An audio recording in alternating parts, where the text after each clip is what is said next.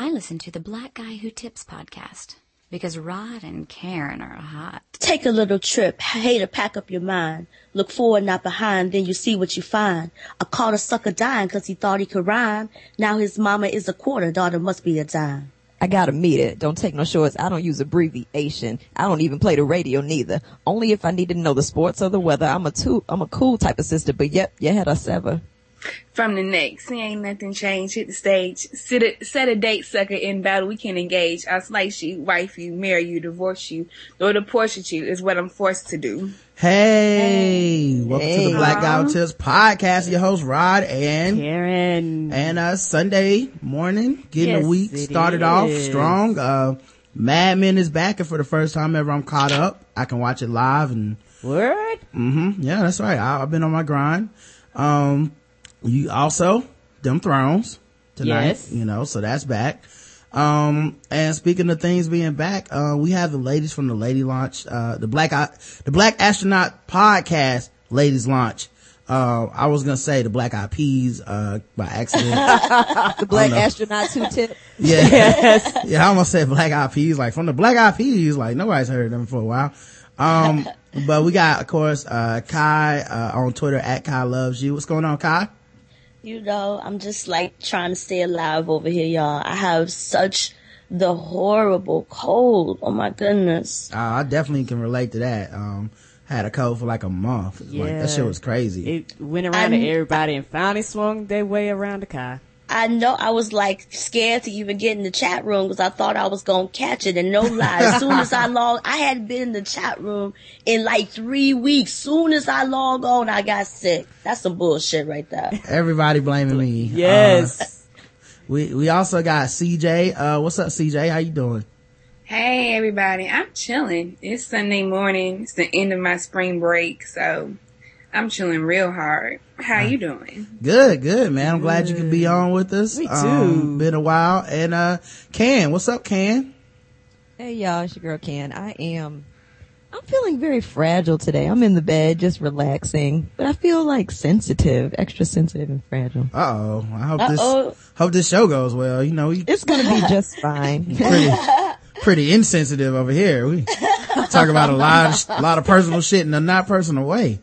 Um, It's alright. That's alright. and Can, you're back off of like sabbatical, right? Y'all, y'all guys are like, uh, y'all remind me of like when I used to read comic books back in the day. Um, in comic books, you know, like every once in a while they'll just like have a character go missing for a while and they come back, but right when they come back, another person go missing. So, you know, it's like, uh, you, it's, it's good to have you back. Thank you. Thank you. I was gone for a minute. Now I'm back with the jump off. No doubt. And, uh, shout out to Letitia who's not here, but, you know, always in our hearts. And, uh, we did read the PSA that she sent us and play the, uh, the, the audio clip on the show. So, Yes. um, you know, shout out to her and, you know, uh, still, still, you know, still around for us. Um, all right. Don't forget you guys can go to blackastronauts.com to find them. Go to sexandthesisters.com. Uh, oh wait, sexandthesisters.wordpress.com. Um, at Sex and the Sister on Twitter, uh, and at CJ Taught Me and at Kai Loves You. Um, so, uh, I guess first things first, man, what, what have y'all been up to, man? I listened to y'all's latest shows, uh, talking about getting dumped and stuff, and, uh, I thought that was awesome. Not enough people talk about the time they got dumped, No, man. they don't. You know, everybody want to talk about that, that one ex that put on the weight and they baby mama ugly and they kids is all messed up. Like nobody want to talk about like, you know, that time that, uh, you know, you got a postcard or some shit and it's like, this is a terrible way to break up. Yeah, nowadays it's even worse. You fuck around and get an email or a tweet or a Facebook post or a Google DM, and that's how you break up. You be like, God damn, you could have. I mean, you, I mean, you, you just fucked me last night. You could at least took the time to come over and, and tell me last night. break up by Yo, tweet. and so like they they're trending this this thing on the Twitter about like uh the the po- the post coitus pictures. So mm. people are like you know having sex and then taking a picture of themselves when they're done or whatever and posting it up. Oh. And so I was thinking that would be like the most rawest way to get broken up with. Like you just got it in and then you thinking that your dude or your chick is posting that picture up and y'all just getting it in and it's really like the breakup sex picture. Like that would be totally crazy. What would mm. be even crazier is if your boo post this post coitus picture on Twitter, but y'all ain't had sex. You know what I'm saying? Like, Oh. Oh, yeah, that would be scandalous. that would And be, you yeah, that'd be and first. that's why we broke up. Yeah, I wanted to like, uh, you know, cause whenever I see stuff like that, I try to think of funny angles or different angles with it. Um, one, I thought like, uh, I should do post sex pictures, but then they would all be doing like ridiculous things. You know what I mean? Like on the top of a roof or some shit. And they were like, the fuck? Why you taking a picture up there? You know, something stupid like that. But, um, that was one thing. And then the other one was, I was like, you should, we should do post masturbation pictures. Oh, You just be like, take a picture like in the top of the shower or something like that. but, Like, how your ass get up there? I'm Right. Spider Man. right. Uh, no, but people didn't want to, you know, I figured people wouldn't take those jokes too kindly and I'm sure somebody would take it serious, you know, so I decided not to do it. But, um, so l- let's talk about breakups, guys. Cause, uh, I think the worst way I ever got broke up was with, um, over telephone. Um, I was calling to be like, so, um, what are we, uh, what are we, uh, doing this weekend? And she said, I have a boyfriend. And I was like, nigga, what? I'm your boyfriend. Oh. And she was like, yeah, I got a boyfriend now. Uh, he got a car. I didn't have a car at the time. So I was like, okay, I guess I got upgraded. I don't know. know what to do with this information. But, uh, it was funny cause it's like she tricked me into thinking that we never was together. So, um, I was like, that's the most diabolical thing you can do to somebody. Like I, I, I was sitting around for months. Like I guess we never, mind tricked you like we were Yeah. never together. I guess that kiss wasn't real and, uh, we wasn't holding hands in the hallway. So, uh, what, y'all, give me y'all stories, man. What's the worst way you ever got broke up with? I think I shared that I've never been broken up with. Mm-hmm. That I've always not. That's not to say that I haven't had heartbreak, but I've never been the one on the receiving end of a breakup. So, wait, when you say heartbreak, do you mean you broke up with them, but you was like, my heart is broken?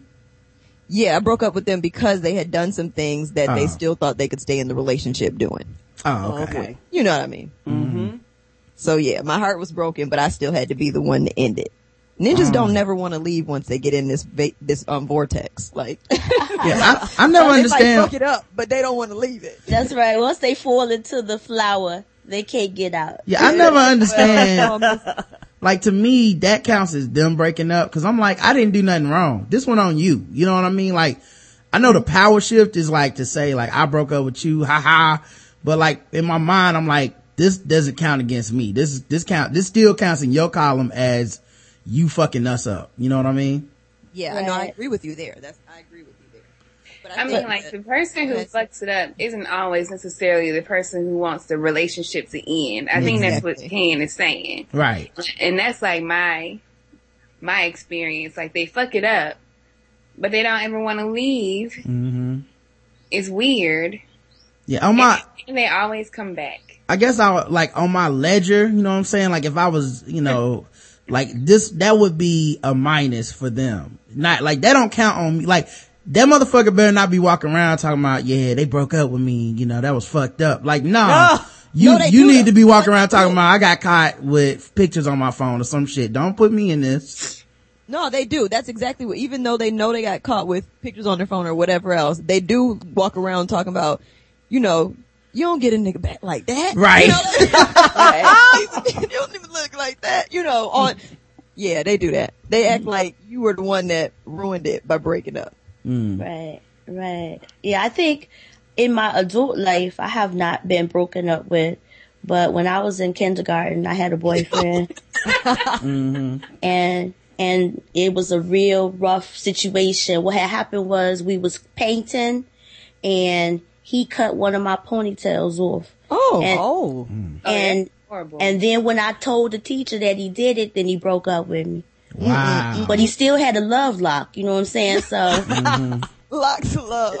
You probably, That's probably how you get cut. he had a souvenir. Right. Oh, oh, yeah- oh yeah, you you ain't never seen a black woman, four foot four. My mother's very short, come up to a school and wreck shop because that ponytail got cut off. Mm. Yeah, he probably still got that ponytail somewhere. I'm brushing telling you, that's that's why I'm sick right now. That nigga Mm-hmm. didn't put something on me. He put roots on you. exactly. He done messed around, got on Facebook, found out I was podcasting, and fucked me all the way up. In my mind, I picture him like buying relaxer for it. Like, Trying to keep it alive. He done, Yeah. he done put it between Matthew and James in the Bible, try to keep it fresh. yeah, he brush it every day. Get the bow on it right now.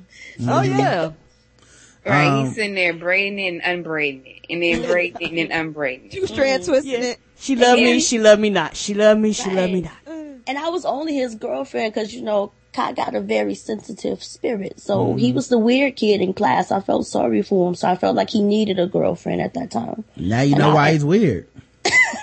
you say what? Now you know why he's weird. Exactly. He cut, he like to cut people hair off. Yeah, and Kai, Kai left just in time. It might have went from hair to something else he chopping off. Indeed. Oh man. Um. Well, you know, it's good that y'all are back, man. I know y'all do shows. Uh, for a while, man. I, I would say y'all doing more shows than the um men on the um yes, they was. Black Astronauts uh podcast. It's like y'all, y'all were more more weekly than they were. Do y'all ever get into the competition of it? Like y'all ever be like, mm, we about to put out three shows. They ain't put out but one this month. High five.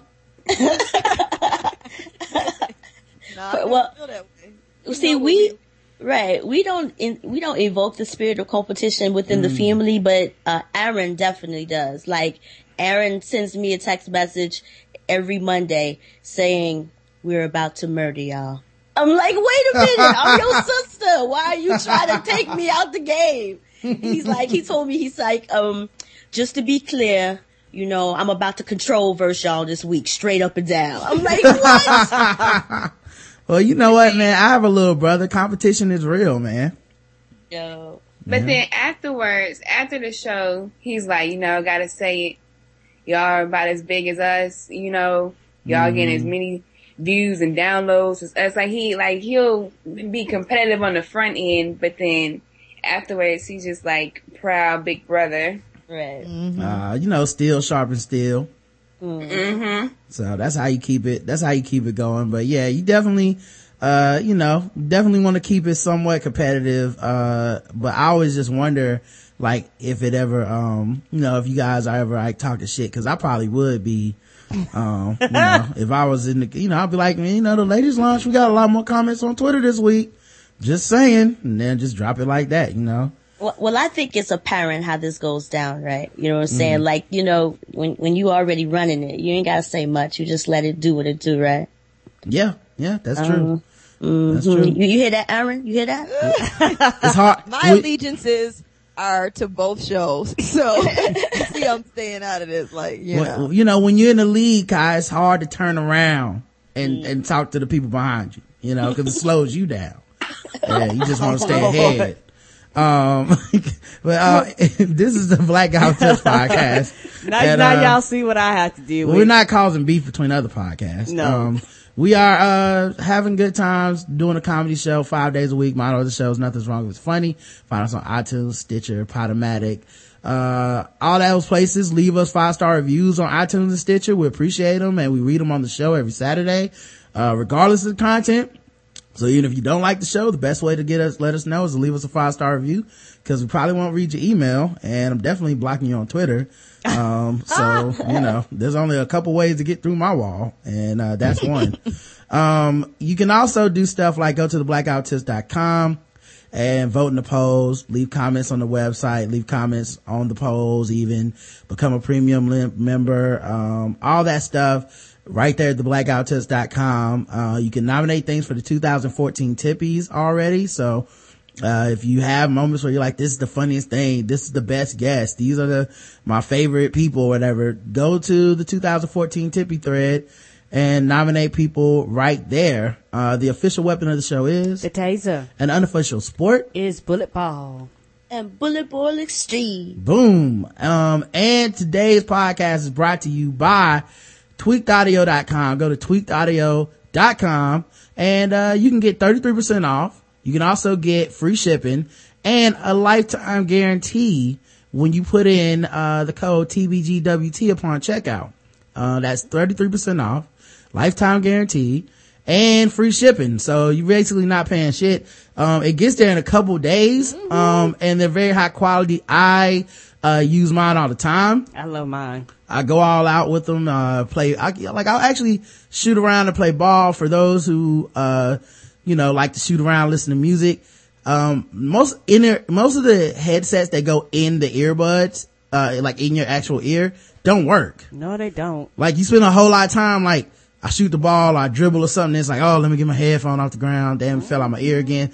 Well, you don't have to do that with these. They fit so perfectly. They come in like three different adjustable sizes for different ears. Um, although I found the default size worked for me and Karen, which says a lot, you know, um, but yeah, you can do all that. Just go to, uh, tweakedaudio.com and, uh, search for, um, yeah, I mean, and, uh, put in TBGWT, man.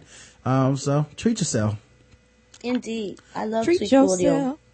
Uh, we also have another sponsor that's a bit, uh, sexier, which reminds me, I didn't do a sound check to see if y'all can even hear the music, but, uh, guess we're gonna all find out together. Um, let me see here. Hey, 2G. Yes. hey. I'm in the I'm in the right outfit for this right now. Yes. On in here, boy. And So boy, please don't you- be late. Yes. I'm about to Yes. turn my dildo on. Yes. fellas and I'm ladies, so turned right now. This is hilarious. are you looking to spice things up in the bedroom? Indeed. Well, if you've been fantasizing about surprising your lover with an adventurous new toy or a adult movie, Yes. well, here's an offer you won't be able to resist. Please don't. Go to adamandeve.com for a limited time only. You can get 50% off of just about any item. Any Yes. But that's not all, guys. please. When you select your one item at half off, you mm-hmm. also get three, count them, three free adult DVDs for a little inspiration. That's my No dos fun. Mm-hmm. tres. And you get free extra gift that is so sensual. I can't even tell you what it is. It's too fly. It's just too much. And to top it all off, they will even throw in free shipping, which is my favorite kind of shipping Yes, it is. on your order. And they're not joking, guys. So go to adamandeve.com for this meeting in your bedroom. And get 50% off when you put in the code. This is the most important part. TBGWT. What'd you think the code was gonna be? It's always the same no matter where you go. TBGWT and you get three free DVDs, free extra gift, and free shipping. Just use code TBGWT at adamandeve.com. There you go. Um, I kind of miss 90s R&B. Like, whatever happened to apologizing in the middle of your song for no reason? For just, for vague shit that you did. because people don't know what that word means anymore. It's like, fuck you, bitch. Come on. I, I didn't do it. true. This all, everything your fault. Right. yeah. And so That no, is what the millennium music says. Everything is that whole fault. yeah, Yeah. yeah. I give no fucks about it. In the mm-hmm. 90s, like, it, it was like prerequisite. Like, you just, like, two minutes into your song, just some deep voice dude show up like, hey girl, I'm sorry. Right. Right. And and and, and I I- should have never did that. Please come back. You're like, I don't even know what he did, but I guess take him back. I don't know. And I think too, I think the difference is like back in the day, and and I know it kind of varies, but it's like back in the day, dudes was like, hey. I uh I want to I mean people want to fuck but it's one thing where it was like more I want to make love to you like R&B music was more about making love kind of to you and now R&B is just like fucking you and mm. seeing how quick we can fuck you know. I don't care nothing about the prerequisites. I don't care nothing about turning you on. I don't care nothing about your agendas and what you got to do bitch. I'm trying to bust this nut and get the hell on. Mm. And and you can kind of maybe that's just me and my perception. You can hear it in the music. And I like ratchet shit like mm-hmm. that too don't get me wrong. Mm-hmm. But it's one of those things to where if you want to get down to the root of it it's like okay my definition of r&b and the current definition of r&b ain't the same. Like you say you had the the deep voice dude you had a soprano dude you had the dude that like that, that like uh spoke did like the spoken word and then you had the dude nobody knew who the hell he was he was just in the background. Well, that, that dude Right. was normally like the dude who made the beats or, um, but he still wanted to be in the video. yeah, exactly. right. He's like the he, road. car- he carried their jackets, you know, when they went to the club or whatever. Exactly. yes He the road manager. Well, normally, you know what the thing is about the other dude though, that people sleep on. Normally he the heartthrob though. Right, like you know Yeah, he's the True. prettiest, but he can't sing. He's Sometimes, sometimes. I mean, we But- still don't know them other two niggas' name in Jodeci, like, Yes, we do, except for the but fact that they, ain't DeVante Swing. yeah, I was just, except for the fact that they was fine. Yeah, and a lot of times, Like, it wasn't no, and, like, they, and they were the producers, right? Like, Yeah. yeah. Yep. Right. One and of 'em DeVante was. was the songwriter as well. And and also what I realized too is it just me, but also I think the prerequisites is that you had to be high yellow. well, that was part of the 90s. You know, they had some that you know you might get uh, some just a Yeah. little, uh, you know, well, little brown for, chocolate. for a while when it got diluted, I mean, I think we can admit that we got to a point where it was like, we're not even looking for singers anymore. We just need three light skinned dudes with no shirts. And, Right. and oil them down. That was kind of the downfall of that era. Like, no offense to them, they had one of the greatest hits, but like once H Town came to prominence, it was a rap because it was Yes. like them niggas had one song. You buy the album, you be like, what the fuck happened to the rest of the songs, bruh?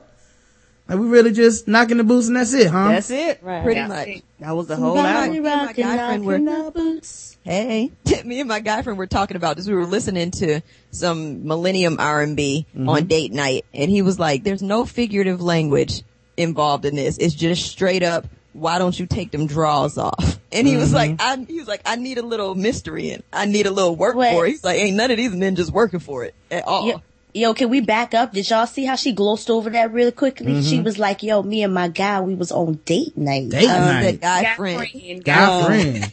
What? Which What? is almost kind of like boyfriend, but not quite. Like Exactly. we're, we're seeing the progression. We, it's like- we've seen like a story progression. Right, right. I don't want you to read too much into that, so Mm, I'm gonna mm, back off this comment. now. But yeah, man, I, I, I guess they don't, they stopped apologizing, man. And, uh, like, to me, the new R&B is like neo soul and shit. Like, I just think that's where, Yeah. that's where R&B went. Like, you know, I don't even really call like what Chris Brown and Trey Songz do, like R&B really, like, you know, Drake. Like, I don't, to me, like half of the time they can't really sing. So that's part of it. But I just don't think they're really, I don't, like, it just doesn't feel like that old school to me, but, you know, give me some Jill Scott, give me some, Erykah um, Badu. yeah, yeah. Like I feel like that's where R and B kind of went. Well, it's like even with Drake being more emo- and more emotional artist, um, it just seems like the music lacks for real emotions. Everything is so right now. Um, get your you know get your needs met right now. Everything is in the in the moment versus kind of something that builds or has some type of progression. And when you said Jill Scott, it just made me think about um, uh, whatever, whatever, that song, you know, you put a thing up their sleeve last night. You know, when she's like talking about that whole experience of how he put that thing on her and mm-hmm. she sang a whole entire song about it. Mm-hmm. Like we don't, we don't get that type of, you know, music anymore. You know what it is too is um I think a lot of the music from the dude's perspective is so myopic at this point and mm-hmm. and it's not just myopic on some like well it's about just about me but it's like it's about me and my emotions. That's why this song is R&B cuz I'm being sensitive. But it's like I don't I mean maybe and maybe women are into that now, I don't know, but to me it seems like it would be a turn off like who likes the guy who wants to talk to you about him and how he feels all the time, you know? Well, again, like the, Dra- the Drake shaming, the Drake shaming. That's mm-hmm. you know, if if you are coming out sounding emotional or feminine as a mm-hmm. man, you get shamed publicly. So Yeah. I, I actually like that in a man. That's an attractive quality to me, emotional intelligence and awareness. So mm-hmm. And and for those of you sensitive brothers, you know, it's cool with me. and, and that was a PSA for the sensitive brothers. Mm-hmm. out there. And, I think, well, you know, it is. That's kind of how all women like everything to me. Cause like all women are like, yeah, I like a sensitive man to a point. Let's, Yeah, To it- a it- point it- is like if you show up crying because you had a hard day at work, it's, it might happen once and that's cool. Say it happened two times or three times. At some point it's like, hey, come on now. You gotta leave some room for me to be, uh, sensitive up in here too, bro. You can't be, uh, you know, you can be overly sensitive too. It's like Yo, yeah, a fine line. All things in Yeah. moderation. Like we can't both be running from a spider is what I'm saying. Uh, I'm, I know it's 2014. Either you or me, one of us got to be yeah, strong. I know it's 2014 and we trying to be progressive, but, uh, I feel like the first time I walk back in the bedroom, like Karen is a roach, she's gonna be like, and nigga, you better get your ass out there. right, what's, what they got to do with me? Nothing. That that reminds me of a story. I was in the um, Virgin Islands and uh, was walking somewhere with my dude, and a lizard had popped out of the bush or whatever. And when I tell you that Negro ran like the fastest 50 yard dash ever, he could have been in the combine for real. He was gone. and I was like, I was like, yo, you gonna let the lizard get me? He was like, look, when it comes to lizard, it's every woman and man for themselves. I thought you believed in equality, baby. I was running like you. It was like, you should have been running too. Yeah, but it, I, that's, I like animals, so you know I wanted to pet it. no thanks. Not lizards. I already had a run in with a lizard before. Fuck that. he tried to make himself at home. Um, and and I and Yeah. I th- I think for me when it comes to that, I agree. There has to be a balance, uh, because it's just one of those things where it's okay to be emotional, and, uh, being a dude, and I think that that's okay. Uh, but it comes to a point where everything about you can't be soft. Like to me, is the turn off because to me, part of being a man is that rough and that hardness and that you know I'm here for safety. I don't want to feel like we both need rescuing. yeah. Mm-hmm. It's Yeah. a balance. It's definitely a balance. Yeah, I went. To, we went to the movies last night. We saw Oculus, which is a scary movie. Um, and uh, Karen was on one side of me, and um, on the other side of me was like the mother of one of the. We went with uh the people from Shadow Dog Productions. We had a good time. Yeah, it was real fun. It was scary. Well, like a couple, it was like a couple actresses, Dexter, me and Karen, and one of the actresses' moms. And, uh, she, the mo- the mother was on the left side of my, of my, of my seat. Karen was on the right side. And when it got scary, they both were stretching my shirt to, I was, I was just sitting up there like, well, I guess, uh, you know, um, as, as, as, as far as we've come in 2014, I feel like if I would have been the one tugging up on their shirt scared, they would have been like, nigga, what's wrong with you? Get your big ass off of me. you know? It's like it don't work. We ain't came that far, I guess. You know, we came. No, we not. Like we got to a certain limit and it's like, all right, we equal, but look, nigga, if we get in Yeah. this movie theater, your big ass better not be crying on me. and and I and I told her from the beginning I'm a punk, so I already knew my face was gonna be shoved uh, on the backside of your shirt. Yeah, but uh it's cool, man. We got a lot of articles and stuff to talk about uh anyway. So uh let's get into it, man. A lot of news happened. Um this is a huge breaking news that uh, I'm sure Karen will not be pleased about, but a 13 year study published in the American Journal of Epidem- Epidemiology, okay, close enough, mm-hmm. has revealed that if you take naps during the day, your life is going to be short. Hmm, who made this lie up? The report, this research that they did scientifically, I don't Karen, give a damn. Um, uh, apparently, uh, it says that, uh, um, of among the 16,374 men and women who answered questions on napping habits between 1998 and 2000, a total of 3,251 died during the 13 year follow up. The biggest They were gonna risk, die regardless. Sleeping ain't got nothing to do with that. Did they die in their sleep or some shit? Um, if they didn't, what we talking about here? The biggest risk comes from respiratory problems that napping is likely to induce, or as Stanford calls them, SRBDs. Mm, Don't know what that stands for. And nappers who slept during the day for more than an hour have more than double the chance of dying from a respiratory illness than those who didn't nap at all. And I have a question when they did this study. Did, uh, did they talk about the health of the people? What were they eating? Like, I'm not trying to be funny when I say this. It's like, is, are you just going straight off a nap and you're not taking any other outside factors into consideration? Uh, no, I don't know. Okay. I mean, because what kind of people have time to nap for more than an hour in the middle of the day every day? Maybe people that are already sick, old Right. people. Um, yeah, that's a good People point. already gonna die. Yep. Like maybe it's like these naps is on my way to death. So Right. Um, Right. Nope, Get nope, your I- practice in. I Yeah, I hate y'all. I hate y'all for getting your practice in. I am a hundred percent Republican on this one. I'm gonna protest. I don't believe your lies. Uh, okay. Well, the liberal left wing media says in the United Kingdom, daytime napping is not part of the cultural norm and in absence of obvious disruption in nighttime sleep patterns, it remains plausible that napping might be an early sign of symptom dysregulation and a marker of future health problems. So could be that too. No, our lies. Like I said, we're gonna do a study. Let's talk about the size. Let's talk about the weight. Let's talk about what these people are eating. Let's talk about mm. do they exercise. Just don't, just don't give me a like, like, like if you did all those factors and said, okay, based off all these other factors, we monitor these people's lifestyles mm-hmm. and then nap affected it. Okay, we can talk. But don't don't come to me and tell me I can't sleep in the goddamn middle of the day and I'm gonna die tomorrow. I'm not trying to hear that. Mm-mm. Your feelings are real hurt about this. Yes, they are lies. I tell you lies. Well, Resist. Like- Resist, sister. Resist. Outkast reunited uh at Coachella um and uh me and Karen saw this live. Yes, we Um, did. I took a nap that day, so I was too. up in the middle of the night. Uh, I had no idea this was about to happen. I was just like Mm. watching TV and tweeting and shit. And, uh, somebody was like, Oh yeah, Outkast about to come on Coachella. And so I went to YouTube where it was free to watch Coachella live. And, um, I ended up staying up till four something in the morning and we just went out, went out and got breakfast Yes, because we we were so fucking excited. And like it- wired. watch like li- watching them perform, knowing like all the words to the every song and going crazy for uh you know Big Boi and Dre and uh at one point uh um Future came out, which you know they could have skipped. They coulda skipped. Yeah, I ain't give a damn about him. Yeah, I know he signed to the Dutch family, but come on.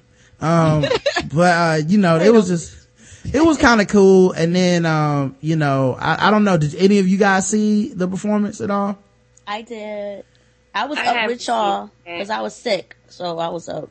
Okay, so Yeah. CJ and Cobb, y'all both saw it? Yep. I haven't seen it yet. I haven't Okay. seen it. I want to though. I want to see it too. And Oh, okay. We we had a good time, and one thing I can say is that I, for a situation like this, I love Twitter uh, because it was like literally Twitter partied harder than the crowd. Like Twitter Wow. was more, you could feel the energy. It was more excited. People were dancing, people were singing, and it was funny though because a lot of people was like, I'm trying not to.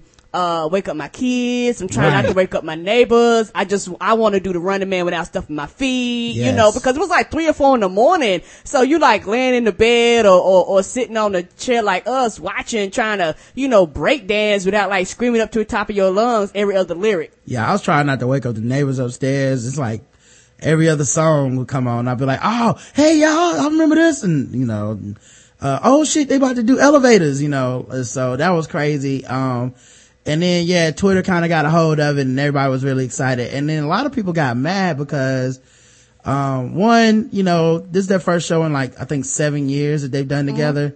So they were a little bit rusty, you know, Oh, yeah. it wasn't to me terribly bad, but like they had a couple moments where like, you know, uh, that one of them will stop saying the words and the other one was supposed to start. And I mean literally a couple. I only noticed it a couple times. And then the other thing was that, um, the crowd just did not seem to be really into it. No, I don't think. What? Yeah, I don't Yeah. think That's what I kept reading. Yeah, I don't- Yeah. It was kind of weak energy. It, Yeah. it was, It was, at yeah. one point, I think Andre even started performing with his back to the crowd, which was funny. Um, but, um, it was, I think it was cause honestly, uh, and this is just something that, uh, I think our generation don't want to accept. These kids young as shit. Yeah, a lot, like, a lot of them. ca- this is what happens when you don't do music for, you know, uh, X amount of years together when you used to be the biggest group in the world. Um, and then you come back at a young, at a, at a festival really for, for the young people now, um, young white people, uh, who don't really know your music. I think if they would have done this at a different venue, like if this would have happened in Atlanta, like the Oh my fucking God, that was streets, my My goodness. First show. They That's would have where shut, they the, could've shut started it off. down. yeah, it would have got shut the fuck down. Like the city would have been shut down. Absolutely. It would look like when it snowed that one inch, you know? it just be people on the streets. have cars abandoned on the highway, zombie apocalypse. Yeah. like, everybody would have been. People just jamming in the streets and shit. Yep, it'd have been Freaknik, Smash. But like everybody just stopped on the side of the road and started partying. right. They couldn't even hear the music. They were just new. They just Um, knew what was coming next. so they were like, you know, that was part of it. People, and people really were angry with the crowd. I'm not angry with the crowd because in my mind, I keep thinking like if 23 year old Rod was at a concert and the headliner was, um, let's say, I don't know, just, uh, the O'Jays there's a chance that 23 year old Rod wouldn't appreciate it the way that, you know, my mama would. Or, That- yeah. you know, That- like, that- I try to have like, a, cause, cause people really were going in on those kids and it was like, that's what's wrong with white people and shit. I was like, know. man, they, they just young, man. Yeah. Like, let them kids be young. Race. You know, I, I guarantee some of us have been to places where we didn't, didn't really respect or understand like what we were seeing at the time. Um, and then you grow up and you're like, wow, I was at Frankie Beverly and Maze concert or something that you just, you know, it takes a while to know. Yes, and also it's several things. Number one, IS is old. For a lot of us, this this their height was for a lot of people middle school and mm-hmm. high school was like the height of their music for a lot of people or when they first got introduced on the scene. Mm-hmm. So a lot of us are in our 30s and 40s. So that's number 1. And then number 2, Coachella is not designed was not is not designed for them. And I think people don't understand that too. Like the atmosphere of Coachella is not conducive to them. Yeah, it's What been, is it like? I've never been. I don't know much about it. it's like a, a younger, hipper white crowd, like mostly like rock, like, uh, it's where they did the Tupac hologram. I don't know if you remember that, that performed. Okay. Um, like it's, it's, it's more of a hip crowd. Kanye West has done it. Um, Wiz Khalifa, like in the past and Outkast is probably the biggest get in my opinion for them. But at the same time, it's not in their demographic. No, so it's not. it, it's like to me, I wasn't like, that's the beauty of the internet. I didn't give a fuck about the crowd. I, we were the crowd. Like Twitter, Yeah. all these people that, you know, like, you know, like I just saw people tweeting the lyrics and it's like four in the morning. Yeah. And to me, that was crunk. Cause I'm sitting in my, in my house, like doing the lyrics and, and, and dancing and fucking bobbing in my seat and shit. And, you know, like to me, that was, that was what was up. So, you know, I, I think, And, you know, another Mm-hmm. thing about it might be is like we, for us, it's like seeing the reunion. right. Yes. You know, because we saw like the the slow breakup, and we're like, are they coming back? Are they ever going to Mm-hmm. perform again together? Because it was like an ongoing thing. So this is like an additional chapter to a story that got left off, and that's Mm-hmm. another reason why probably the audience wouldn't appreciate it or appreciate them in that performance the same way. Because we've Yeah. been waiting on this for years. Well, yeah, Yeah. exactly. And, you know, today's music and music fans, the younger fans, they lack nostalgia. Mm-hmm. They move with whatever the trend is and they don't go back and revisit. You know what I mean? Mm-hmm. So if you mm-hmm. stay out of the public and or you're not current, then you are a passing thing. It's so passe. Yeah. So, you know, and I think that we have moved into a generation of music listeners where they are in their current generation, you know, so they're, they're more intra generational versus intergenerational. So, you know, when we were growing up, you know, I listened to the O'Jays because every black mama and every black father or Mexican father in my case, um, when on Saturday mornings you would play the music, you would have to clean, Clean up. up. So you would listen, Yeah. you know, you, you heard the O'Jays, you heard the Ohio players and all the rest of that. And then you get the our today's hip hop artists that you know when I say today's like 30s and 40s, so the mm-hmm. Commons and the Kanyes and the Jay Z's, they sample that music, so mm-hmm. they brought it Yeah. with us into mm-hmm. hip hop, and then you know so again, there's this separation now where we we can identify with several different generations of music and even the current, but the young folks they've lost that pathway some way. So when you play a, a Kanye West song and we like, yo, that's that Sting sample or that's that, you know, this sample, the kids don't have a reference point. They think that's some new shit. Yes. Uh, That's a good point, man. I, I would also add that, uh, kids now are inundated with free music.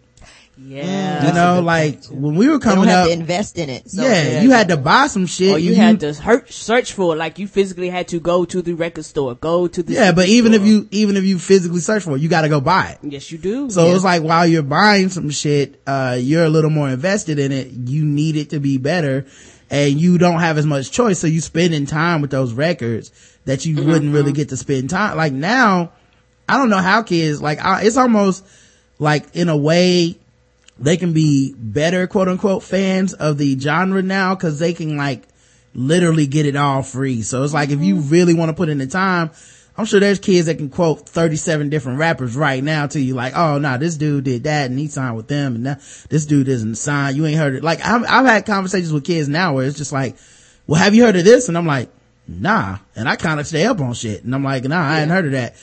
Oh, okay. Yeah. You need to check him out, man. He kind of sounds like so and so and so and so. I'm like, okay, I know those two people, you know, so, so, you know, I, I think the free music definitely has changed shit too. Yeah. You know what? Um, I think also, if you're speaking culturally, the whole idea of everybody being up on Saturday morning cleaning up and listening to one mm-hmm. source of music, that doesn't happen. Right. That's true. mm-hmm. Like we all have our own, like everyone has their own device.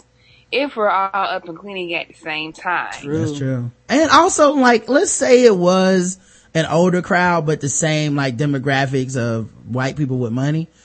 They probably would be like, oh, it's OutKast when are they gonna play Carol, uh, Caroline, uh, I mean Roses, when they gonna play Hey Ya, mm-hmm. when are they gonna play, uh, the songs that I'm familiar with. Right. Like they, like. Radio songs. Yeah, like when them dropping elevators in that crowd would have probably not gone as well at anywhere with, with that type of crowd, you know what I mean? So, yeah. I, you know, I think that was a lot of it. And also too, I think it's also how we listen to music mm. because like for me it's a lot of shit i'm just not gonna be up on and i understand that mm. because if there's something that i like and i love i will listen to that shit repeatedly sometimes for months and months and months mm-hmm. on end and that is all i'm consumed with and yeah. people don't listen to music like that no more people mm-hmm. they listen they catalog it they write a think piece they post it on the internet and then they move on to the next shit mm-hmm. and they it's like it, it, it's like if you don't catch me you're instant classic or you're not you know, yeah. versus how I listen to music.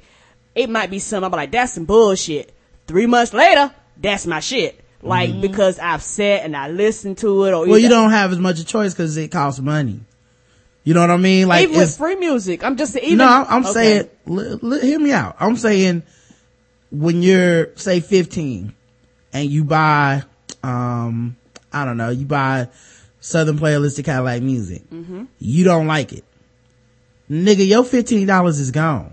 Yes, it so is. you gonna listen to Southern Playalistic Cadillac music and you gonna try to find something to appreciate about it cause you can't just go download the next album for free. You know what I mean? I think that is definitely a new thing in, okay. you know, in music. I think that, I think people, I think people disregard how free, uh, free, how stealing shit has basically changed the way that human beings absorb media. Like if you can just free, steal some shit, get some new shit, I think people just become less attached to things on a certain level because you didn't invest in much, as much in getting it. And I think, uh, folks want to deny that. Someone actually, we talked about this last week and someone actually hit me on Twitter and they, they were like, here's a book artist, uh, author, here's an author.